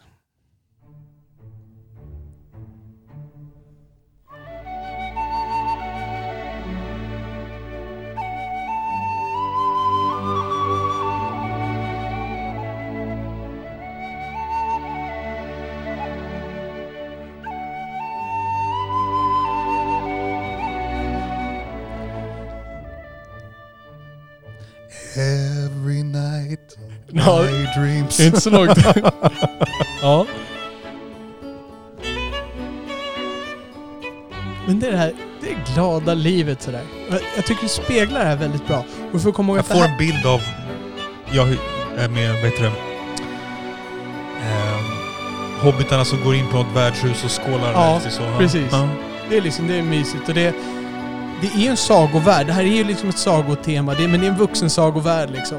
Och då, det här fyller ut det här liksom, den berättar den här liksom historien med hur den här världen är verkligen. Det här är ett stycke som jag, jag kan sätta på där hemma i bakgrunden. När jag tar över vänner och sånt där. Och det, jag märker liksom hur det skapar en liten, en liten gladare ton. Liksom. Jag låter den här gå på repeat i bakgrunden bara utan att folk tänker på det. Okej, Men det är liksom, det är inte, det, det, det är inget kokainparty utan det är en sån här jovialisk gladfest. Vi träffas och spelar brädspel eller du vet, det kommer över några vänner på Absolut, sommardag. sådär. Absolut. Ja, exakt. Det var inte mina kokainpartyn, då kör jag mera Fight Club-temat. Ja. Och sen eh, kommer vi till... Eh, vi ska lyssna på en specifik del av ett stycke. Det här stycket heter A Knife in the Dark. Och det vi ska lyssna på är Isengards tema. Isengard, där är det en annan av dina favoriter, elaka trollkarlar, som bor i ett annat torn. Och eh, det här är då en annan trollkarl som också vill ha ringen. Liksom. Okej. Eh, och hans tema är... Det han gör är att han... Han utnyttjar naturen, han eh, fördärvar naturen runt omkring sig för att bygga sina egna krigsmaskiner kan vi säga. Och han, han också har en här av orcher och liksom det, det är mycket mekanik. Han är liksom den här mekaniken som förstör naturen ungefär för att bygga sina egna mekaniska vidunder som han ska ta över världen med då kan man säga. Det är inte så att han åker runt med katapulter eller pansarvagnar eller någonting men det finns, det, det finns den undertonen i det hela. Han skapar den här hären av orcher och urukhai som är någon speciell sorts ors som han skapar. Och eh, vi ska sätta på det. Så nu är det mitt i stycket när det övergår just det där. Här kommer det. Oliver, vad är det för takt? Eh, nio åttondelar. Fyra femtedelar. Nio åttondelar är bra. Det är bra. Du har bra känsla för det. Och det är just det här, det skapar det här kaotiska. Accenten är på första och fjärde slaget där. Musiken är liksom oharmonisk.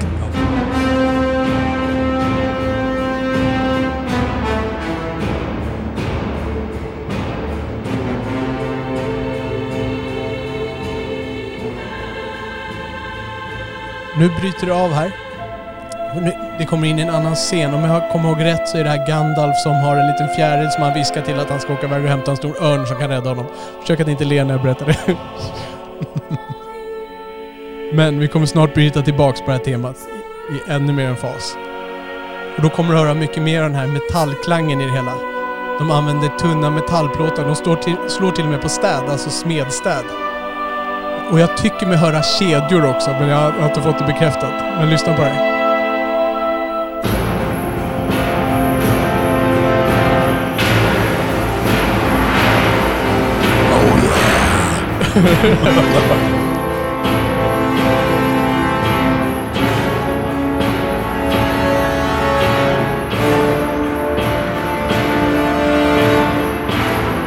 Ja, du vet, jag, har, jag har svårt att slå av det här. Det här är så mäktigt. Det är så... Ja, Coolt. Ja. ja det, är, Får, jag, får jag fråga Ja. dig, sa att det var i fem fjärdedelar? Det är fem fjärdedels takt. Ja. ja. Mm. Precis. Ja. Ja, det, det Jag var väldigt- mycket imponerad över din... eh, Över din Ja, Jag sa nio åttondelar först, men, men fem fjärdedelar, det, det kände jag efter ett tag. Ja. ja, det var... Det är eh, fantastiskt. Och de har ju valt fem fjärdedelar för att det är liksom ett lite oharmoniskt, en oharmonisk takt. Och det här är ju liksom inte i harmoni med resten av Nej. världen. Precis. Och det, det är just det, det finns sådana här liksom undertankar. Jag blir så fascinerad. Vet. Det är när man hör det, man känner det och så läser man det här och det bara fast, passar ihop med filmen, med historien Mm. och allting. Och det, ja, det är genialiskt. Eh, verkligen.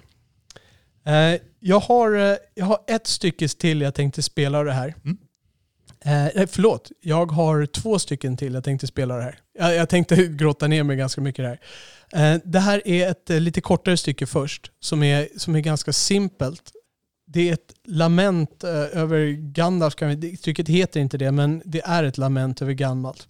Själva stycket heter The Bridge of Khazad-dûm och det här är de slåss vid en bro då ner i en grotta och så stupar Gandalf Okej. där då i den här striden. Han faller ner i strid mot en mäktig balrog, en demon då. Och resten av sällskapet flyr ut och klarar sig liksom där. Och sen när de kommer ut så förstår de chocken. Gandalf har ju varit deras ledare, deras vägvisare, han som ska föra sällskapet till Mordor där de ska slänga ringen i den här vulkanen då som kan förinta den, som är det enda stället där man kan förinta den. Och det här blir då deras lament över förlusten av Gandalf.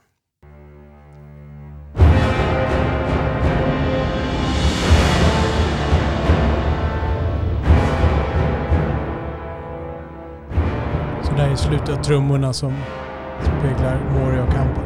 Och så tar de sig ut då på den här lilla bergsslätten. Där de är i säkerhet. Men... Och det här är en väldigt bra scen.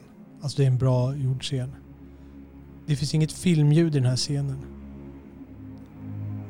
Det vill säga alltså inget tal, inget kulissljud. Bara musiken. Och man ser de olika karaktärerna hur de tar till sig förlusten.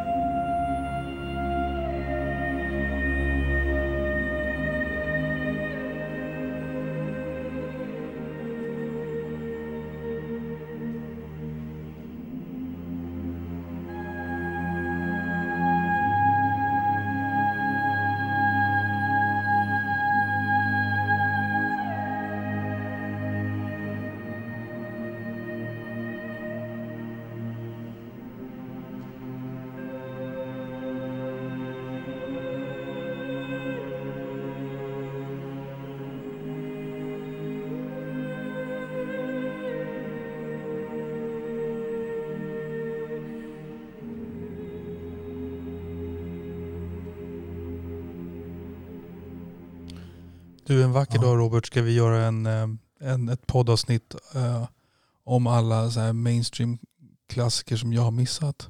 Ja, du. Eh, och du vet att jag inte har sett Sagan om jag ringen-filmerna. ringen. Jag måste fråga dig, är det, är, det, är det mycket sorg i de här filmerna? Det, är, det finns ett vuxentema. Det är nedtonat från böckerna. Men i böckerna finns det en hel, helt klart en sorg. Eh, Frodo som bär ringen, han, han är ett sorgligt öde. Han inser att det här är hans öde. Okej. Det är ett sorgligt öde, men det är hans öde.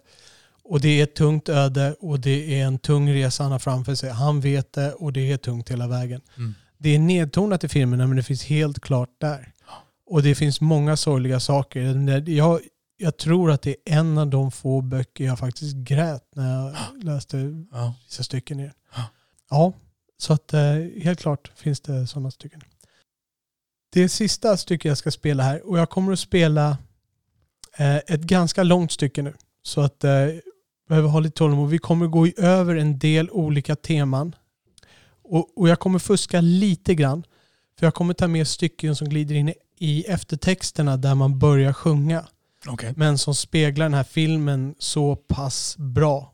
Eh, och det är stycken som kommer precis när eftertexterna börjar rulla. Eh, som klipper in i, alltså som flyter ihop med scenen.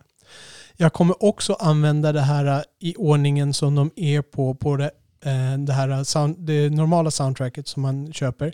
Och där är det också lite grann, de, det finns en, eh, en sång med Enya, May It Be. Varje film hade en, när de tog in en artist då som gjorde, det var eh, Enya till den första filmen. Jag kommer inte ihåg vad hon gjorde, som gjorde stycket i andra filmen hette, men hon var lite känd för den tiden. Och sen är det Annie Lennox som gör det i den tredje Okej. filmen då, från Eurythmics.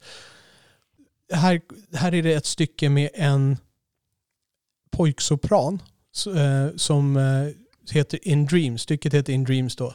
Och det, det kommer egentligen efter Enias, men här på det här soundtracket kommer före. Jag kommer använda den ordningen det är på där. Jag tycker den fungerar ännu bättre än den de har i filmen i alla fall. Men eh, så jag spelar det här stycket.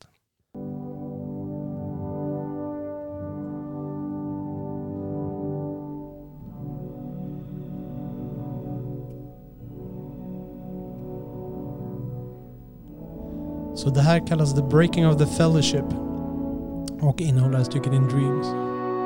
Och det är ju då, Fellowship, det är ju det här brödraskapet som ger sig ut för att slänga ringen som bryts upp här i slutet av filmen. Och brödraskapets fanfar förekommer här bland annat.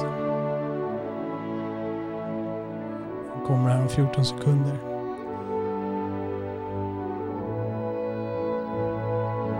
Det här tycker jag jag känner igen faktiskt. Det, det är liksom det som kommer i filmtrailern kan man säga. Här Ja. kommer det. Det här är sista gången man hör då brödraskapets fanfar. För det har ju brutits upp nu liksom.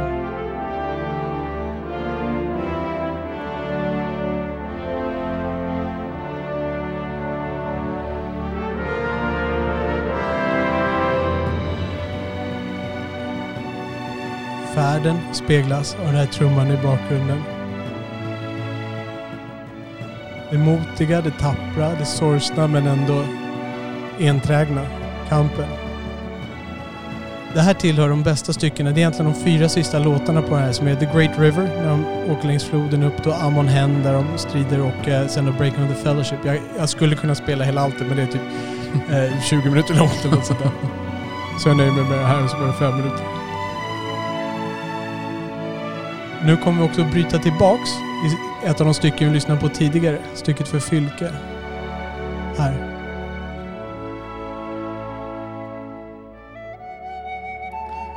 Fast spelat på ett annorlunda sätt. Jag höll på att sjunga Every Night in My Dreams igen här. Men, Ja, okej. ja, men det är tjusigt. Ja. Och det här är ju just det att Frodo och Sam då som fortsätter den här resan tillsammans. Det är det här de egentligen gör det här för. För sitt fylke. För att de vet att om de inte stoppar det här, om det här inte stoppas, då kommer fylke förintas också. De ligger långt bort men det är bara en tidsfråga innan de också behöver trampa det. Det är deras kamp, det är vad de reser för. Det är vad de antagligen kommer att dö för längs den här resan.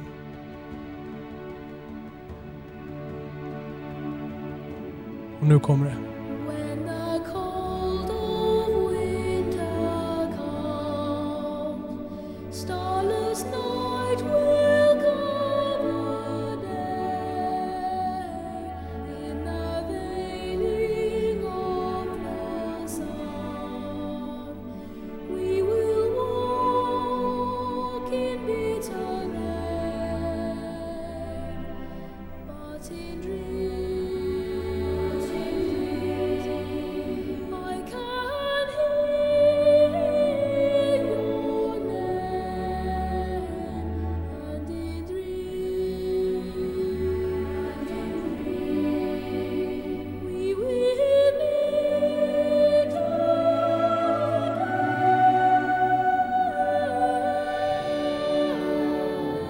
Vara lite personlig så det här är faktiskt musiken. När min mamma gick bort, hon gick bort i de här äh, trakterna. Så var det här musiken som bar mig genom den tiden till väldigt stor del. Det ähm, tycker jag speglar dess kraft en hel del.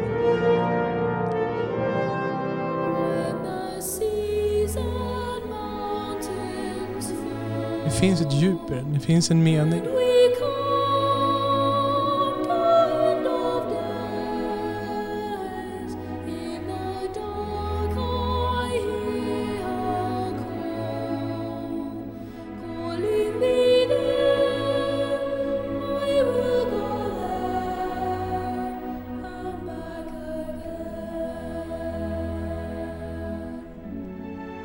Finns ett budskap om att det är en kamp, det är, det är tufft, det är hårt.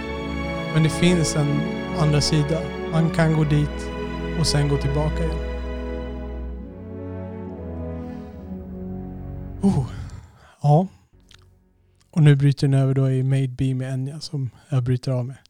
Han som sjöng var Edward Ross, heter han. Eh, från någon fin musikskola i London som är Okej. pojksopranen. Som Ja. jag tycker har en fantastiskt bra röst. När vi lyssnade i Sydneys operahus, i operahus så var det en eh, ung tjej, om jag minns rätt, som sjöng det. Ehm, och hon gjorde också jättebra. Men Mm. han är ju fantastisk. Texten till den låten är skriven av Fran Walsh.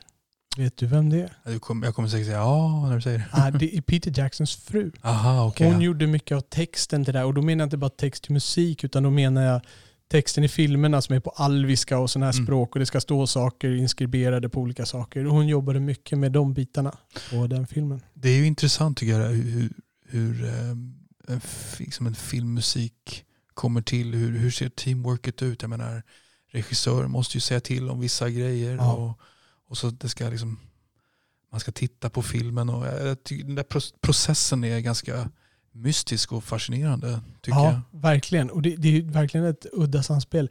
Min känsla av det jag har läst och sett om det här är att i stort sett så Howard Shore har skapat det här ganska mycket på, på egen hand. För att det här var en passion, ett passionsprojekt från honom. Och jag tror inte heller att Peter Jackson skulle kunna bett honom att göra någonting så här fantastiskt bra. Jag tänker ändå att man eh, att scenerna ska vara, ha en viss längd, då ska musiken ha en viss längd. Lite Ja. parametrar måste han väl ha haft ändå. Jo, absolut. Men det, det är ju så att du skapar ju musiken och sen så när du spelar in det här, till exempel när du ser John Williams då spela in musik till Indiana Jones, han står ju och tittar på filmen där framme. Och så står han ju och väntar på det och sen står han och eh, regisserar, han står och dirigerar orkestern då. Och så spelar ju de musiken samtidigt och så regisserar han, när ska det vara den här klangen för nu slog han till någon och sådana här saker. Så de står ju och spelar in det med filmen uppe på en duk. Jag han- tänker mig att han måste ha haft ganska mycket parametrar att rätta sig efter ändå, eh, fr- från regissören. Eller, menar, jag bara tänker mig, eller, eller var det så att Peter Jackson spelade in scenerna och så fick han titta på dem och då anpassade han sig efter. jag tror skapandeprocessen kan vara olika. Jag tror att till exempel om vi säger Hans Zimmer och Interstellar, då gick ju eh, då gick ju Christopher Nolan gick till Hans Zimmer Okay. och sa att han skulle göra en film om en relation mellan en far och en dotter och gav lite grejer. Han berättade inte att det hade någonting med science fiction att göra, att det hade med rymden att göra, ingenting sånt där. För han ville inte ha, han ville inte att det skulle vara ett science fiction soundtrack. Utan han ville vara, och då sitter Hans Zimmer, tar fram liksom ett, ett tema, en känsla som han sen då får komma och svara på. Att ja, det här speglar den, det här är den, det jag vill ha fram. Jag tror att skapandeprocessen här i Sagan om ringen, det var ganska mycket att Howard Shore gjorde sin version och jag tror inte någon kunde ha någonting att säga emot där. Nej. Sen så har man givetvis detaljerad feedback, att liksom kan vi lyfta fram det här lite mer och, och kan man Ja. göra så här i den här scenen. Det är väl mest på den Ja. nivån jag undrar. Ja, precis. Men då har, då har man redan gjort de här styckena. Sen bara hur man väver in dem, hur långa de ska vara, hur Mm. pompösa de ska vara just i det här stycket, det är en annan detalj. Mm. Man skapar ju liksom, melodin finns redan där. Och då har han skapat olika teman för de olika platserna. Mm. Och det här är ju ganska, det är ganska vuxna teman och det är ganska djupa teman. Det, ligger, det, är mycket, det, det här är ju ett konstverk som ligger bortom att göra en sagofilm liksom, som ska sälja i några miljoner. Det här är ju en man som har lagt ner sin själ och skapat någonting som faktiskt både speglar känslor och platser och, och, och en utveckling liksom, och en kamp. Det är, um, man kan lyssna på det här soundtracket och utan att veta filmen så, så får du givetvis inga detaljer från filmen men du kan ändå få de känslorna som även filmen vill förmedla. Och det är då du är inne på det här historieberättandet. Att soundtracket i sig kan berätta historien även om inte i detalj så i känslor. Så det tycker jag är det näst bästa soundtracket genom tiderna. Det är alltså Fellowship of the Ring, den första Sagan om ringen-filmen. Och det är alltså två soundtrack, det är originalsoundtrack och sen det som finns i extended version. Och jag kommer lägga länkar till alla de här till eh, Spotify eh, på avsnittsanteckningarna. Ja. Jaha, jag måste nästan eh, andas ut en sekund. Ja. Ja, innan vi, innan vi går vidare till våra ettor Ja. så tar vi och lugnar oss lite emotionellt och tackar våran, eh, Ekonomihjälpen som har möjliggjort den här podcasten. Vi sitter i deras lokaler, vi använder deras utrustning. Ekonomihjälpen är ju som ni kanske vet vid det här laget en redovisningsbyrå som jobbar här på Södertörn främst. De har sitt kontor här i Tyresö där vi sitter just nu. Jobbar i Storstockholm. Det är fantastiska tjejer och killar som jobbar där och alla kanske redovisningsbyråer säger att vi jobbar för företag, men det här är faktiskt några som gör det. De, de vill att det ska gå bra för företagen de jobbar med och det är emotionellt. På tal om emotionellt så är, sitter de med där. Just nu jobbar de stenhårt för att hjälpa till med alla företag som har coronakriser. Det kan handla om, ska de ta a-kassa, ska de söka det här stödet, vad kan de göra för omsättningen, hur kan jag minska mina kostnader? Det är massa sådana här boll, frågor som bollas och vad kan vi göra för att hjälpa till på ekonomihjälpen ungefär? Det är någonting som de tar stort ansvar för, de jobbar dag och natt och det är ingenting som de tar extra för i de flesta fall. Så att, utan det är det de är till för, för att hjälpa till företagarna. Så vi vill tacka Ekonomihjälpen för det. Vill ni läsa mer om dem så finns de på ekonomihjälpen.se. Där finns också företagarbloggen med information och poddar, speciellt nu om allt det här med corona, alla krisåtgärder som finns, tips och sånt. Där kan ni lyssna på det om ni är företagare. Hör jättegärna av er till dem om ni har några frågor eller om det är någonting de kan hjälpa till med. Filmpapparna tackar Ekonomihjälpen för att de gör det möjligt för oss att ha den här podden. Ja Robert, eh, då kom vi fram till ettan. Jag tänkte vi kan väl eh, spela första temat innan jag ens börjar prata om det. Absolut. Ja. Och så får du, eh, nu, vet, nu, nu har ju du anteckningar här så du vet ju vad som kommer men jag, jag, du hade nog kunnat gissa det här ändå. Om du Helt hörde det. korrekt. Ja. Det här är det soundtrack som jag kunde ha gissat.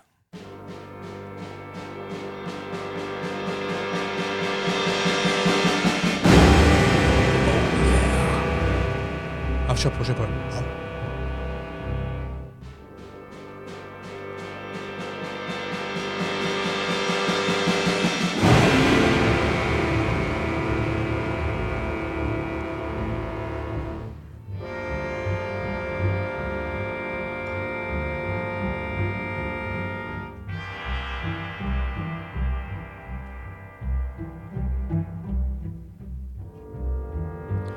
alltså Taxi Driver av Scorsese.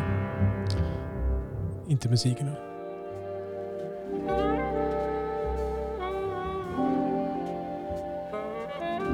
Och nu har vi alltså hört någon minut på Ja. det här. Ja. Och jag tycker bara att den här passagen, ja, den sammanfattar hela, ja, sammanfattar hela filmen. Inte helt korrekt. Men jag älskar hur, alltså musiken är uppbyggd mycket kring det här. Du har det här romantiska eh, saxofontemat som kommer och går i filmen. Och jag uppfattar det som någon slags relief till all ångest. Nu kommer ångesten igen. ja, just det. Här är Travis Bickle och all hans jävla människohat och allt hans förakt och all ensamhet och bitterhet. Ja, det, det speglar honom på något Ja. sätt. Och jag, jag bara tänker att det här måste vara någon slags relief för att uthärda den här filmen nästan, Aha. tänker jag. Inte, finns det inte en viss falskhet i det här temat? Det här äh, lite jazziga temat. Falskhet, hur menar du då? Det är en fasad. Liksom. Ja, Det, är- det är inte äkta. Det är liksom... äh, ja, det är, det är väldigt skitsat där. Det är ju ja, det är schizofrent. hoppa Ja. fram och tillbaka hela tiden. Och i kortare och kortare intervaller. Men det roliga är att den här romantiska saxpassagen, det tror jag de flesta känner igen. Ja, precis. Det är det jag förknippar lite grann med Taxi Driver. Ja, och det här är ju då av en man som jag nämnde tidigare i podden, Bernard Herrmann, eh, Hitchcock-kompositör nummer ett. Ja, just det. Och den här filmen gjorde han åt eh, Scorsese. Och han dog någon vecka efter att han blev klar med eh, soundtracket. Så det blev det sista han gjorde. Alltså jag kollade upp det jag, hade, jag sa det i någon annan avsnitt att det var så, det är inte riktigt, det är det sista han jobbade på har jag förstått det som. Men sen var det någon film till som kom, någon mycket okändare film som kom typ några år efter Taxi Driver som liksom hade skjutits på i delayen. Det blev en liten corrections department där känner jag. Alltså det här schizofrena, det, det känns ju för att Travis Bickle är ju en... Schizo, jag vet inte om schizofren är tekniskt rätt ord, men han är ju verkligen, som du säger, han har ju det här ilskan i sig. Han vet ju inte vad han ska vara egentligen. Är han bara den här trevliga taxichauffören, men han blir hunsad, han, han har ingen plats i världen och sen ska han ta sin plats liksom. Och han, vill, han vill hitta kärleken, försöker med Sybil Shepherd men det går Ja. inte. Trots att han är med på svensk finfilm. Ja, nej men du vet, nej, men han, han, han, han imponerar ju på en i början genom att vara rätt fram och vara lite, lite, out, lite annorlunda andra killar.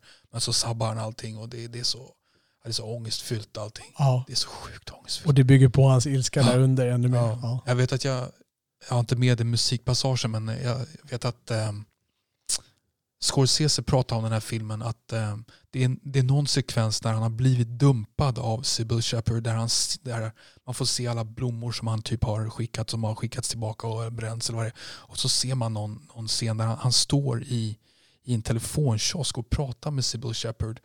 Och jag minns att Scorsese sa att det han ville förmedla där är att kameran panorerar bort ifrån det hela. För det är så jävla förnedrande allting. Ja. Eh, Ja, det är... Ja, jag vet inte vad jag ska säga. Det här är ju världens bästa film. Så. Ja. Vi tar och lyssnar på nästa stycke där. Ja. Då ska vi lyssna på ett stycke som har det korta namnet Getting into shape, Listen you screwheads, Gunplay, Dear father and mother, The card, Soap opera. Precis. Det är alltså namnet på det här stycket. Ja.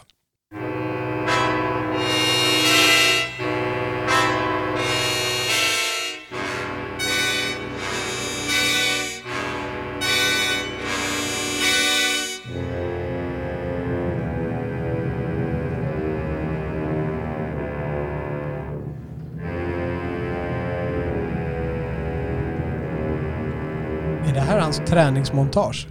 Bland annat, ja. Precis. Det är nu han håller på att montera pistolen och, och gör armhävningar och allt det här. Precis. Verkligen ett mörkt tema. Och jag vet att jag sa att det, det är inte mycket stråkar i det här soundtracket. Det är alarmerande. Det förebådar.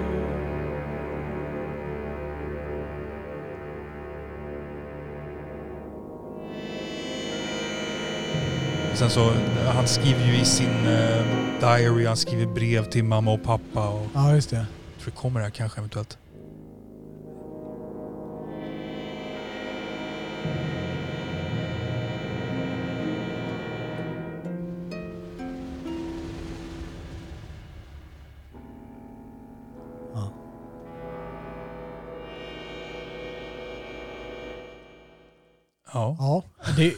Alltså alarmerande är det ord jag kommer. Det är verkligen det är förebådande det som komma skall. Liksom. Ja, han är som en tickande tidsbomb. Ja. Han, liksom. det är, Ja. Jag, är imponerad av musik. Jag kommer inte ihåg den här musiken så starkt från filmen. nej. Men eh, den är ju verkligen... Jag, ser ju karaktären. Ja. Verkligen. Det, det är som jag pratade lite grann, den berättar om karaktären. Det berättar det som komma skall. Ja, Liksom. verkligen. Och sen, sen så måste jag, en liten passage som jag tycker är, är lite Scorseses brilliance i den här filmen. Ja. Eh, Det är alltså att de, de använder en låt som inte är av Bernard Herrmann. Det är en låt av Jackson Brown som heter Late for the Sky. Som rullar över när De Niro, De Niro tittar på något, något så här, eh, något, vad, det, vad heter det, Nå, någon slags, typ någon slags soul train program eller vad det är. Och det är massa svarta som dansar i skärmen. Och han sitter och sti- stirrar på den här tvn med sin rasistiska förakt. Med pistolen och grejer. Och, eh, lägger han liksom foten på tvn så att den börjar tilta. Ja. Och sen så ramlar den där tvn ner och exploderar typ. Och då drar de igång den här Bernard Herrmann-musiken. Någon jävla ångest som jag inte kunde hitta på det här soundtracket. Nej, okej. Bara någon, alltså så här sju sekunder bara. Ja. Eh, ja, det här är ju mm, a marriage made in heaven tycker jag. Ja. Bernard. Eller eh, in hell. ja, kanske så. ja. Du hade ett stycke till där, Diary of a Taxi Driver. ja, vi kan lyssna lite på det. Ja. Vi ser vad jag... För då var det lite tal med på den tror jag. Ja, precis. Det var det jag ville åt. Precis.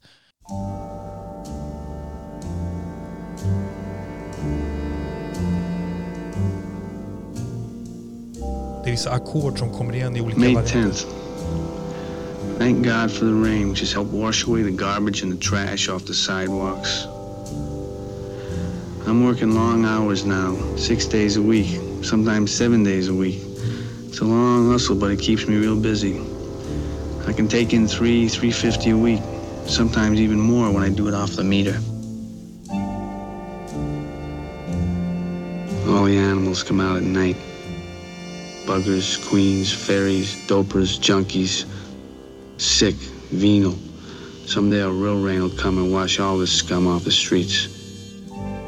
I go all over. I take people to the Bronx, Brooklyn. I take them to Harlem. I don't care. Don't make no difference to me. It does to some. Some won't even take spooks. Don't make no difference to me. Each night when I return the cab to the garage, I have to clean the back seat. Some nights I clean off the blood. Twelve hours of work and I still can't sleep. Damn. Days go on and on. They don't end. All my life needed was a sense of some place to go. I don't believe that one should devote his life to morbid self attention. I believe that someone should become a person like other people. Oj.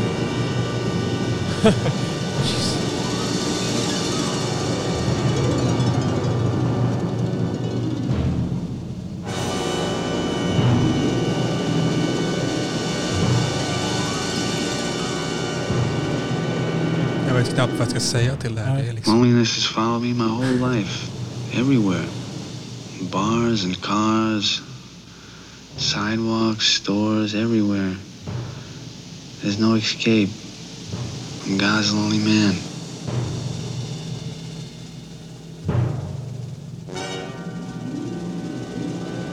June 8th. My life has taken another turn again. The days move along with regularity over and over. Then suddenly, there is a change.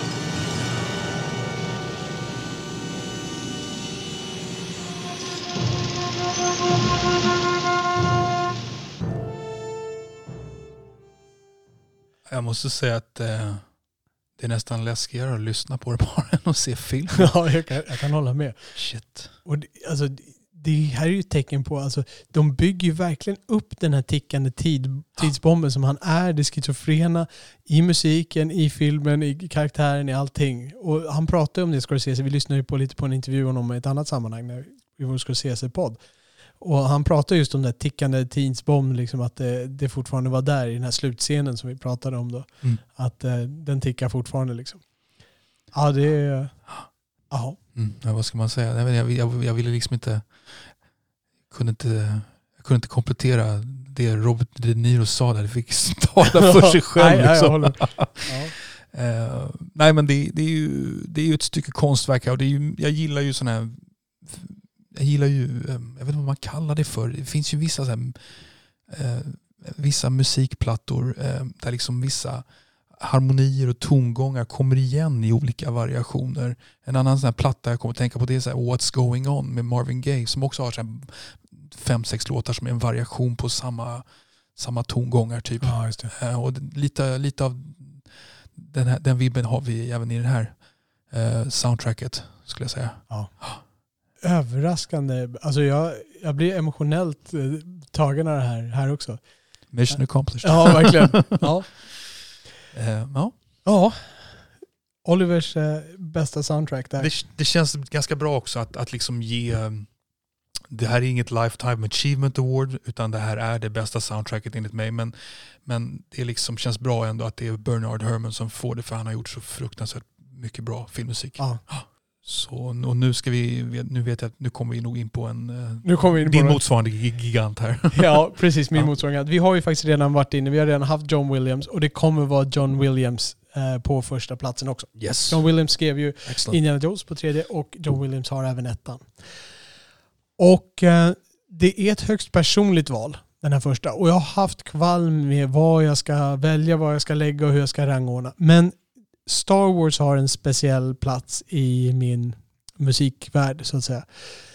Och det har den mycket för att det var den som tog mig in på, på den här leitmotivbanan. Det var då jag började läsa om det. Jag lyssnade jättemycket på de här första tre filmernas soundtrack. Jag lyssnade på dem om och om igen. Jag hade de här förlängda versionerna så jag lyssnade alltså på hela filmens musik, liksom sånt som den spelas upp i den här. Och jag satt och plockade ut de här små detaljerna. Här är det här och han återkommer här och här spelar just den här fanfaren som är för den här saken. Och dels lärde jag mig mycket och dels så växte jag upp med det här och det speglade liksom mina drömmar, mina förhoppningar, den personlighet som jag ville leva upp till mycket. Eh, Och det är jättesvårt att välja vilket soundtrack det är. Eh, Och då inkluderar jag även de här prequel-filmerna, det vill säga Episod 1, 2, 3 och även till viss mån Episod 7 och 8. Okej. Episod 9 finns inte på riktigt. Har han gjort de här Ewok spin-off-filmernas filmmusik också? Eh, nej, däremot kanske... Jag kommer inte ihåg den filmen så jättebra. Det är möjligt att de använder evokernas tema Okej. eh, som han då har skrivit. Mm. Men eh, han komponerade inte dem mig veteligen, men det måste jag nog kolla upp. Han, det, det kanske inte stod över honom på den tiden. Han har gjort en del saker som man kan höja ögonbrynen åt, som man tycker, varför tar han inte det här? Han som är kungen liksom.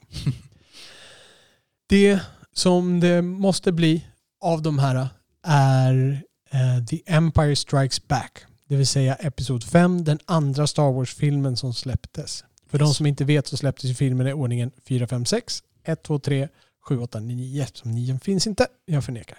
Sen kommer 15, 16, 17. Ja, det, det, det är dött nu. Det dog efter åttan tydligen. Okej. Det är härifrån som vi hade ett tema tidigare. När jag frågade dig i början av avsnittet här uh, hur den här personen är. Och det är det temat jag tänker spela en gång till nu. Och det här är ett av de nya motiv som kom med i den här. Så jag börjar spela lite grann medan vi... Ett av de nya motiven som kom in, alltså som kom in i, två, i Empire Strikes Back. Exakt, Okej. som var nytt då för Empire.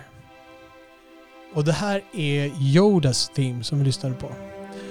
Yoda i den här karaktären, han, eller i den här filmen, han är ju en, en karaktär som speglar visdom, eh, som speglar nobilitet skulle jag kanske kunna säga, vilket kommer in lite på din ädelgrej där. Han har även en viss, en viss lekfullhet som kom fram i ett stycke lite längre fram som vi inte lyssnade lika långt på i början. Och det är anledningen till att jag frågade dig lite grann var för att jag vet inte hur mycket jag har lyssnat på den här musiken och sen fastnat för eh, och alltså tolkat in karaktären i musiken. Att, för att jag har sett Yoda och då tycker jag att den här musiken är Yoda. Eller hur mycket den här musiken faktiskt speglar en sån person. Jag sa ju en vacker prins som var ädel. Det var ju, ädelheten fick jag ju. Ja, precis. Ja. Jag vet inte om man kan kalla Yoda för vacker. Han Nej. är väl, eh, han är väl vacker eh, under ytan. Och här kommer det lite mer lekfulla in då. Han är ju en ganska rolig karaktär. Han är ju faktiskt en uh, mupp, bokstavligt talat. Det är. Frank Oz, skaparen av Mupparna, som gör hans röst, som gör hans docka då i den här filmen och som har skapat honom. Okej. Eh, Frank Oz, är det han som även har regisserat vanliga långfilmer? Nej, Han har regisserat en del vanliga långfilmer, ja. just det. Ja. Och han har en cameo i Blues Brothers. Han, han förekommer ganska mycket i Spielberg-Lucas-svängarna där givetvis. Okej. Med Mupparna. Så det här var ett av de eh, nya stycken. Och anledningen till att jag väljer just den här andra är att dels så tillför den ett par nya stycken, Yodas Theme och eh, även det som vi ska lyssna på härnäst som är Hans Solus och prinsessans kärlekstema, Hans Solo och Leias kärlekstema då. Eh, ett motiv som har växt i betydelse i de nya filmerna. Och dels så expanderar den på de gamla temana. Det är faktiskt nu de börjar sätta sig. I den första filmen eh, så är det vissa teman som växer till sig och mer blir fästa till olika, olika företeelser i den här filmen. Så vi också kommer gå in på. Men vi börjar med Hans Solo, prinsessan, som är det andra nya stycket av dignitet här. Här kommer alltså prinsessan och hans. Han Solo and the Princess heter det här stycket. Och här är ännu en av John Williams smäktande kärleksteman att jämföra med det som hade från Indiana Jones och Mirrors team.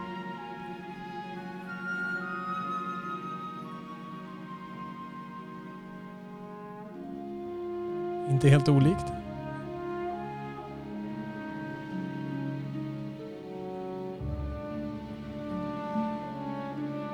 Det här är ett tema som har blivit framträdande i de nya episoderna, sjuan, åttan och eh, den som inte finns. Och det är mycket för att de spelar tillbaks på deras relation. De använder mycket soundtracken antagligen för att binda publiken emotionellt bakåt också. Till de tidigare filmerna, till nostalgin.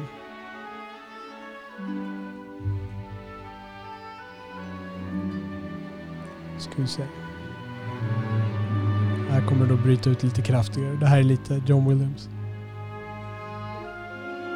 Ja, det här var det mer smäktande. Så Jodas Theme, Han Solo and the Princess är två av de nya temana. Och sen har vi även eh, ett tema som inte förekommer så mycket mer. Men som eh, ändå är lite framstående. Lando Calrissian. Du har ju inte sett den här filmen. Jag minns Lando Calrissian faktiskt. Ja, Billy D. Williams. Ja. Han har ju en eh, Cloud City heter den. Det är en moln uppe i staden. Det är en, det är en, de eh, eh, mini, eh, vad heter det? mining, vad heter det på svenska? Ja, de utvinner metaller Ja. från någon planet där nere och så har de städen uppe i molnet då, där, för atmosfären där nere inte funkar. Okej. Eh, Så det här är temat då för Cloud City.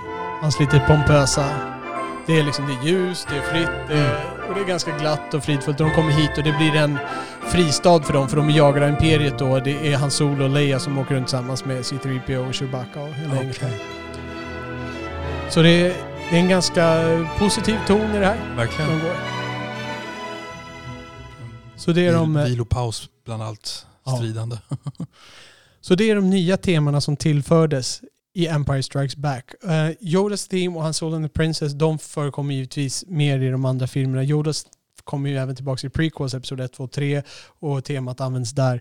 Ett av mina favoritteman. Också kanske därför jag faller lite grann för den här. Och det här är också en av mina favoritfilmer. Och kanske det som jag har lyssnat um, mest på. Sen har vi givetvis de klassiska temana. Det första som inte finns så mycket att expandera på. Tvåan börjar, alltså den börjar så här eller? Alla filmerna börjar så. Okej.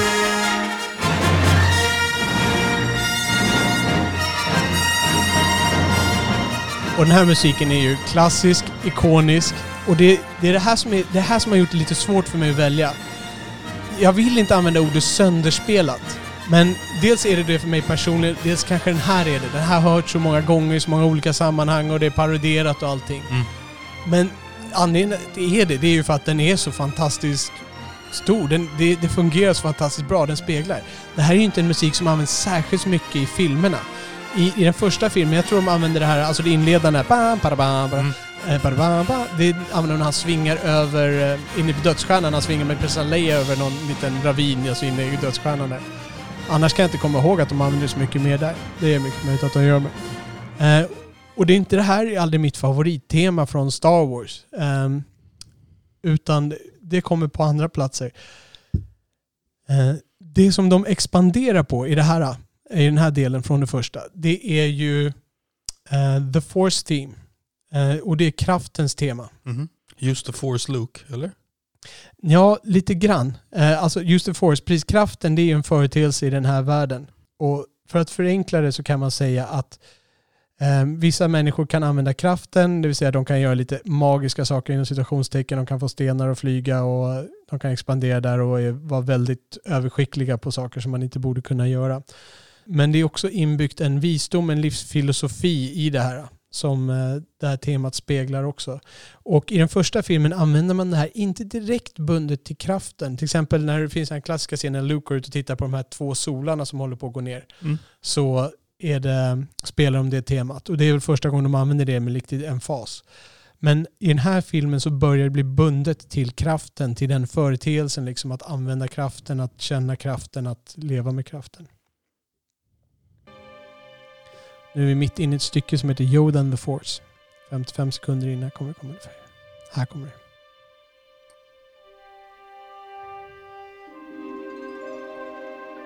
Ja, det här känner jag ju igen. Ikoniskt Star Wars. Ofta det här temat de använder när de gör trailers ska komma tillbaks. Liksom. Spelas det här lite snabbare i något annat sammanhang? Det spelas i jättemånga olika lägen. Med stor kraft, med, eh, med pompa och med, med smäktande och nästan med sorg i andra stunder.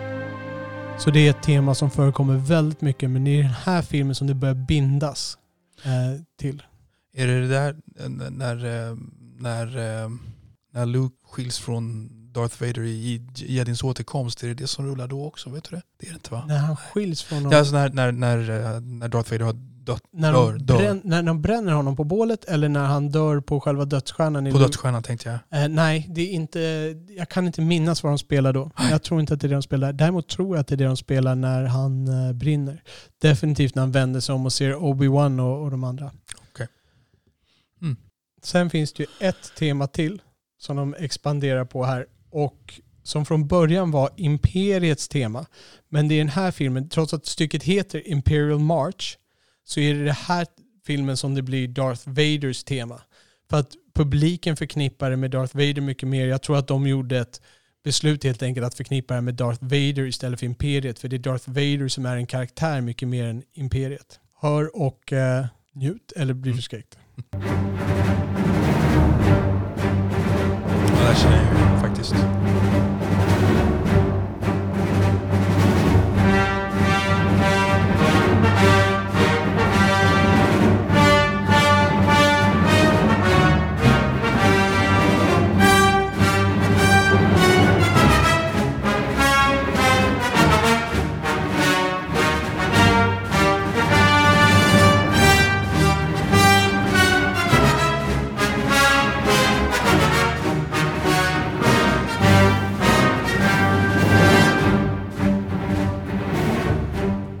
Väldigt komplex orkestrering eh, i mycket av John Williams. I den här också, kanske inte lika mycket den här som många andra stycken. Men det är, det är verkligen komplex orkestrering.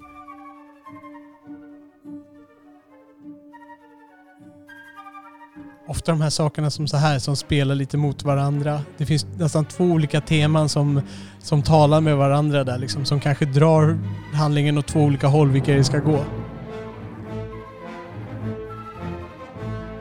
Ja. Mm. Och Ja, det här är ju de här, det, här, det är ganska många av de här temana jag känner, känner igen faktiskt. Ja, trots att du inte är någon fan. Det är ju verkligen populärkulturellt och det, det har ju sin anledning. Och anledningen att jag har svårt att, att stå för den här som etta, det är nog mest för att det är just sönderspelat. Sönderspelat, ja. Lite grann. Men det är så fantastiskt, det är så ikoniskt och det här är någonting som personligt för mig Mm. är någonting som jag växte upp till. Den här musiken speglade mycket det jag ville bli Mm. där hittade jag, det här är liksom, den speglade min själ på något sätt. Så att den är både viktig för mig och, personligen och för filmhistorien och slutligen är det ett fantastiskt bra soundtrack.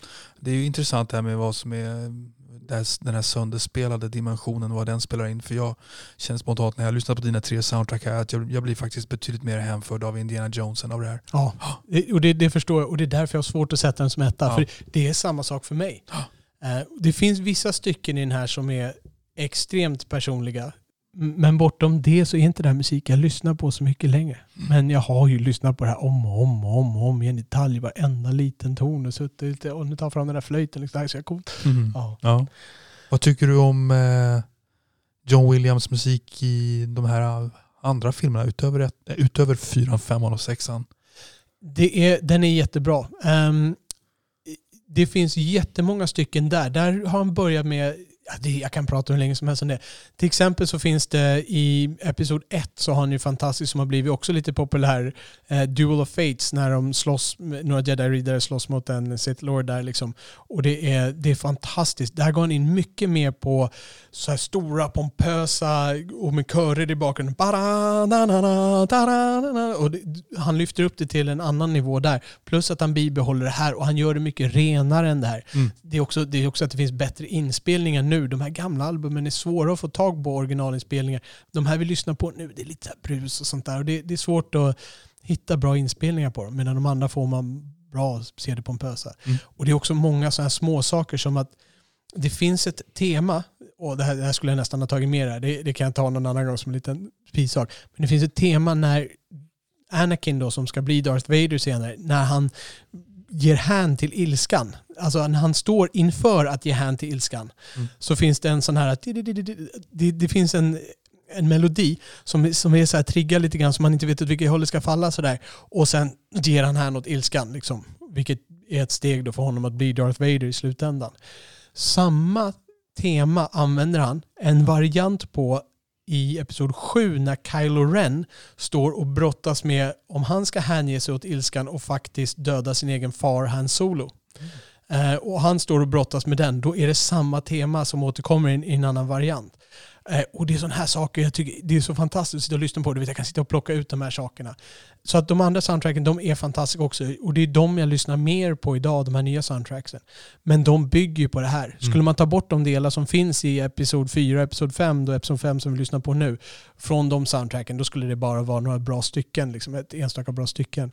Det här, är ju, här har man ju byggt grunden och det är i den här andra filmen som han sätter verkligen då sätter han formen för det som komma skall. Den första skapade han liksom och skapade många melodier, eller många stycken.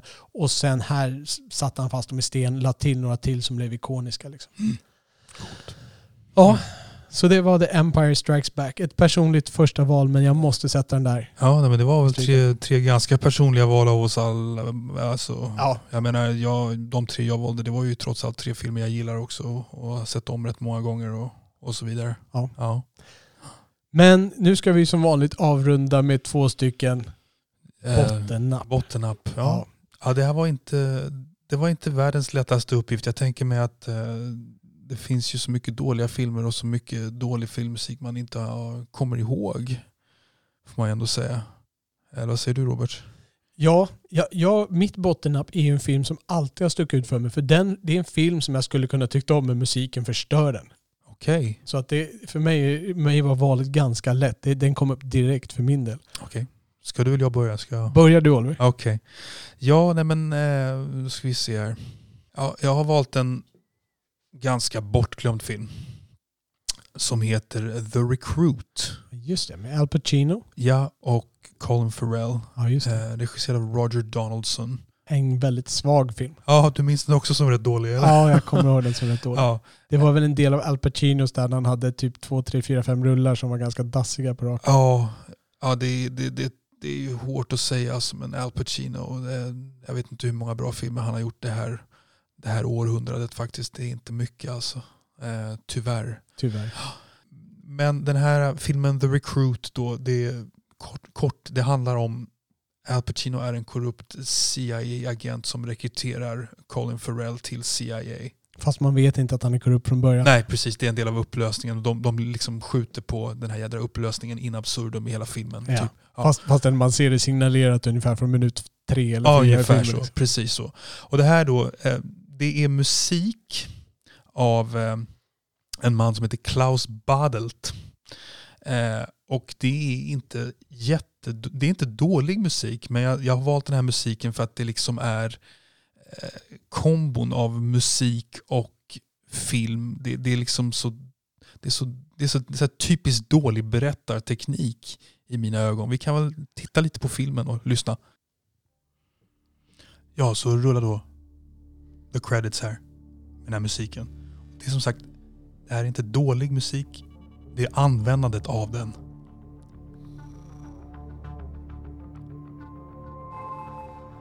Kortfattat, man ska etablera allting så jädra fort. Det ska speedas upp. Och så ska man få till lite stämning på vägen.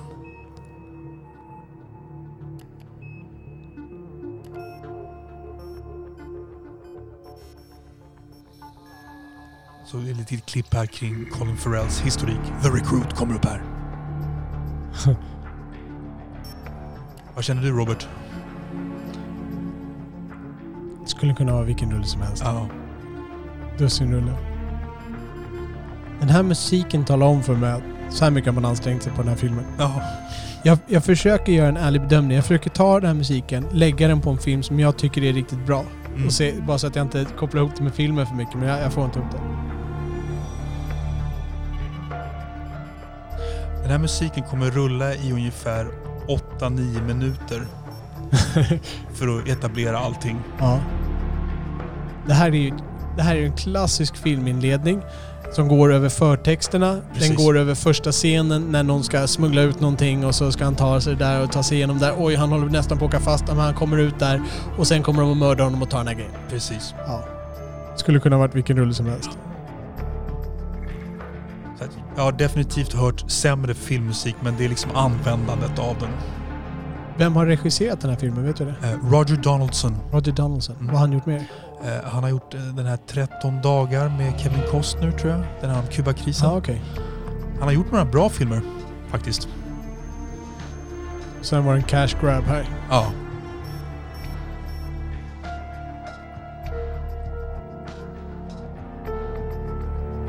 Ja, precis.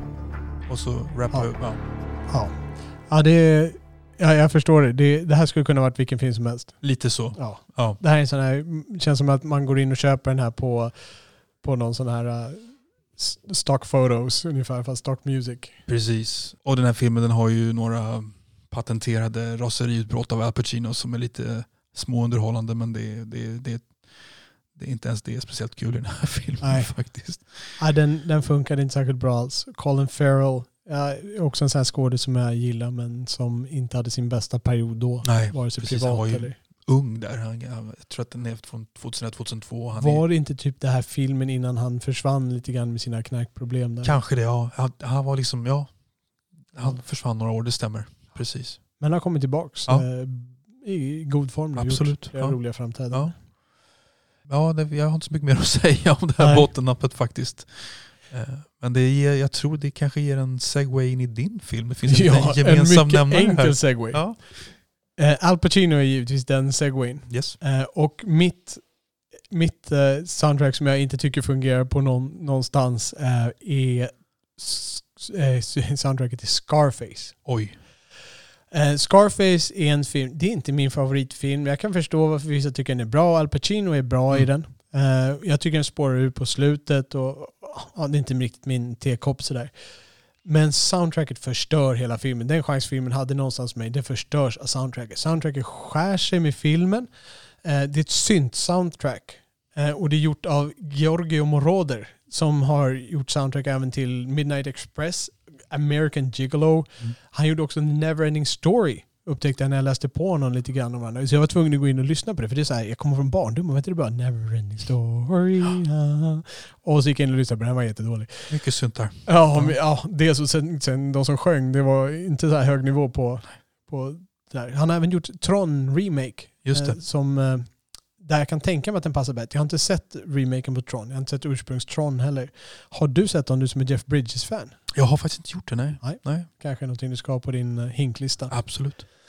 Sen har han ju också gjort en hel del elektronisk dansmusik från, ända från disco-eran ända till nu mer modern. Så att Jobbat han, med Donna Summer och grejer. ja visst. Ja. Alltså han är, han är ju liksom popmusiker, alltså rör sig i de kretsarna också. Vilket jag tycker märks. Om man lyssnar på, om man köper soundtracket till den här filmen så är det väldigt mycket sångmusik. Alltså sånger som är till den här. Eh, och det man spelar inte så många av de stycken som är i filmen. Men jag ska plocka ut ett stycke som jag ska spela här. Och det är Tonys Theme. Det är alltså Mm. Scarface eget. Det kändaste Tema. nästan. Ja. Tony Montana heter han.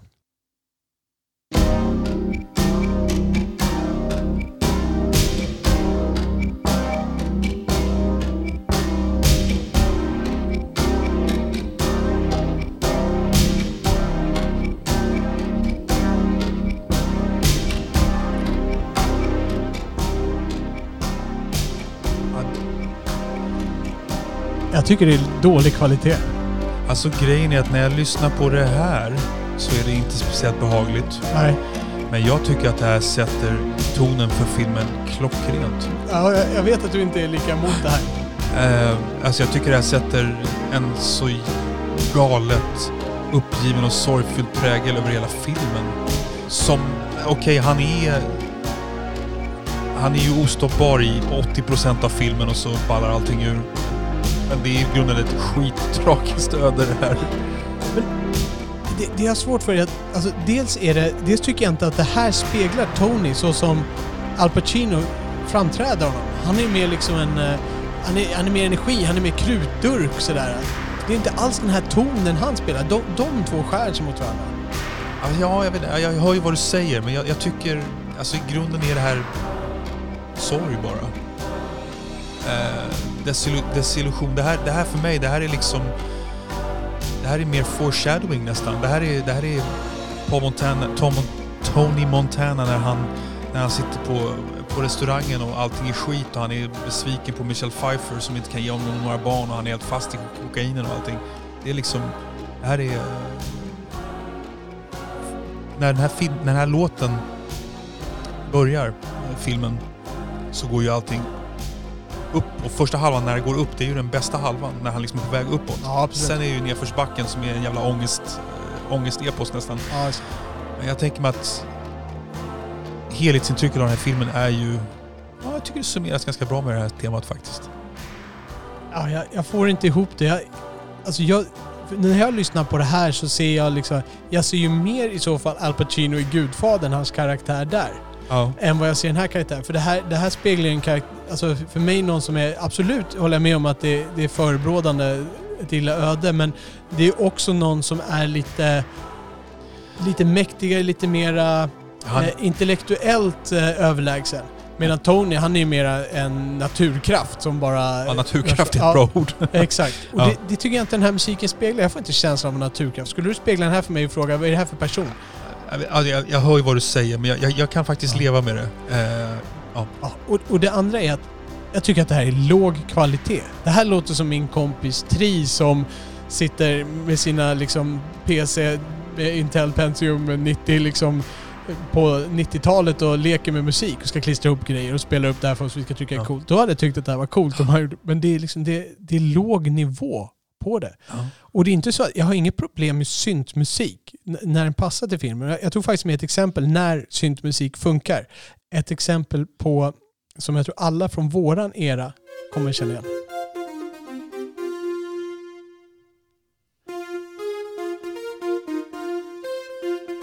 Lyssna på två saker nu. Dels högre kvalitet.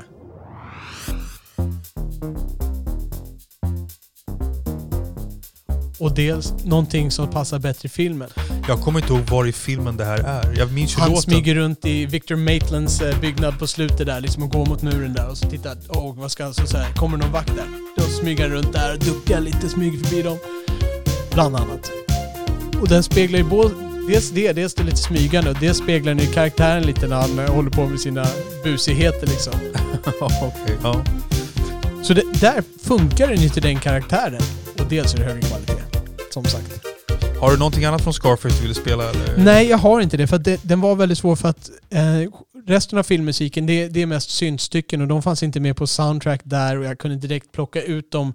Jag, jag satt och Mm. tittade på lite YouTube-klipp men det, de ligger så mycket i bakgrunden där. Jag tror inte Men jag tänker att det, här, det här stycket, som jag minns det... Axel F från Nej, nej förlåt, nej, förlåt nu pratar jag Beverly om Cops. Ja, Tony's Theme. To- Tonys Team. Ja. Det spelas ju precis i början. Mm. Jag vet inte hur många gånger i filmen det repeteras. Jag vet att det repeteras, jag tror att det repeteras när han står, när han precis har överlevt de här colombianerna med motorsågar och grejer och han pratar i telefon med F. Murray Abrahams karaktär i, i en phone booth.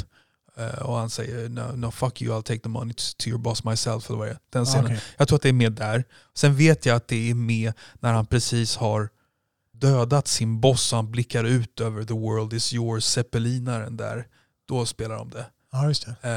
Eh, jag, tycker, jag tycker den här musiken, det, det är inte, det är, jag kan hålla med om att det låter som Commodore 64 skapat nästan. Och, och eh, att det inte är speciellt behagligt att sitta och lyssna på här och nu. Men jag tycker att som stämning i filmen är, det klockrent tycker jag. Ja, okej. Ja, jag tycker de skulle haft en mer orkestral, ett orkestralt soundtrack, alltså med mer riktiga instrument, för det tror jag hade passat filmen bättre. Och med någonting som passar hans karaktär Mm. bättre. Så det är min kritik. Ja, det var våra topp tre soundtracks. Ja, det, det var, våra bottennapp. Det var Eh, sjukt kul Robert, jag blev eh, positivt överraskad. Jag, jag var liksom inställd på att det skulle bli lite John Williams. Jag har ju hört vissa grejer av honom. Ja. Eh, mycket av det här eh, Star Wars-grejerna på slutet. Men jag blev väldigt eh, hänförd av det du spelar från Indiana Jones måste jag säga. Verkligen. Jag måste säga detsamma. Jag, jag har inte lyssnat så mycket på de här soundtracks som du tog fram, men Taxi Driver var mycket bättre. Jag lyssnade lite på det när vi pratade om det, men då lyssnade jag främst på det här första stycket. Ja. Och jag tänkte inte så mycket på det här just hur de växlade så mycket bland det schizofrena, men det, det är ju verkligen det när Mm. man sitter och djuplyssnar på det. Eh, och Fight Club, det var ju ett soundtrack som passade verkligen bra. Jaha, om vi hinner eh, titta på någon film till nästa gång, vad, eh, vad ska vi titta på då? Ja, nej, men eh, det finns ju mycket dokumentärer att se alltså. Okej. Vad har du på din lista? Ja, nej men alltså... Eh, Är någon med jazzmusiker? Nej, men faktum är att jag har ingen med jazzmusiker eh, nu på ett tag tror jag. Men däremot så, eh, en som jag har haft länge på min bucket list eh, som bygger på lite word of mouth egentligen. Det är några dudes som har sett den och rekommenderar den. Det är en dokumentär som heter King of Kong. Som handlar om eh, kille som typ är världsmästare i Donkey Kong och tävlar i det. Det här, här tror jag, jag tror jag har den på min så watchlist på Netflix. Ja, är där. Ja, nej, men det är en sån här kultfilm. Jag tror den kom ungefär 2007. Eh, och det, är- det är bara så här...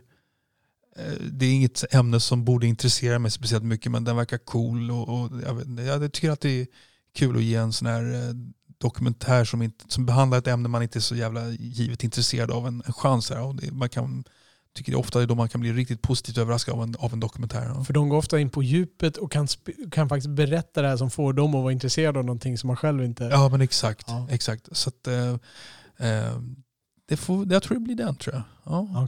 Och vad säger du själv? Ja, jag såg en eh, trailer för en sci-fi film som heter Code 8. Okej. Och eh, den finns på Netflix om jag minns rätt. Det kan ha varit via Play också.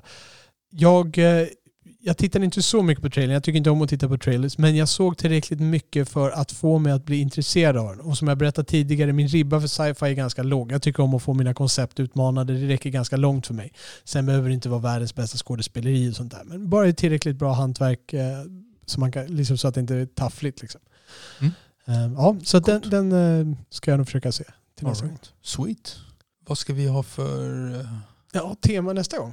Eh, då blir det ju en vanlig nytt och sett där. Eh, Okej, som vi går igenom. Det var nytt och sen har vi väl, eh, vi behöver korrektur, vi kör en korrektursammanfattning dels från föregående episod och dels från den här. Så att vi har väl en timme att fylla ut med Vi bara. har, vad man säger, vi har vårt eh, arbete utskuret. Ja. För att ta en swinglish. Men blir det så mycket från det här? För nu har vi lyssnat på film istället för att prata om film. Ja, på sätt och vis kanske vi har eh, tryckt, ut, tryckt ur oss färre misstag. Vi Ja, får se. och om man vill följa oss på Twitter, vad har vi för handle då som det heter? Snabla filmpapporna. Helt korrekt. Och sen kan man också jättegärna lämna kommentarer på de olika avsnitten på vår hemsida filmpapporna.se. Då kan man gå in på de olika avsnitten och skriva kommentarer. Så är det någonting ni tyckte om det här, eh, någonting som vi tycker vi missade, någonting som vi sa fel och som vi borde ta upp i korrekturavdelningen, och eh, någonting som ni tycker är bättre eller sämre än det här, så kan ni jättegärna lämna kommentarer där. Det skulle vi tycka är jättekul. Eh, ni kan också lämna feedback i kontaktformuläret som finns på vår hemsida. Och där kan ni lämna feedback om vad ni vill ha mer av, om det är någonting ni tycker vi ska stuva om, eller om ni har några filmfrågor för oss att ta upp, eller kanske till och med förslag på tema. Vi tar jättegärna emot frågor som vi kan bolla i våra lyssnarfrågor i början. Podden den kan ni prenumerera på i de flesta appar. Och ni kan gå in på vår hemsida filmpappen.se. Finns en prenumerera-knapp där det finns direktlänkar till de flera appar. Och är det någon app ni tycker saknas där, hojta till till oss via kontaktformuläret bara så ska vi se till att den kommer med där också. Med det så tycker jag att vi tackar för oss. Jag börjar med att tacka dig Oliver. Tack så mycket Robert. Tack så mycket John Williams och alla andra musiker som har bidragit idag. Giorgio Moroder. Ja. inte dig, inte dig Giorgio. Du gills inte. Bra. Filmpapporna säger tack och hej. Ciao.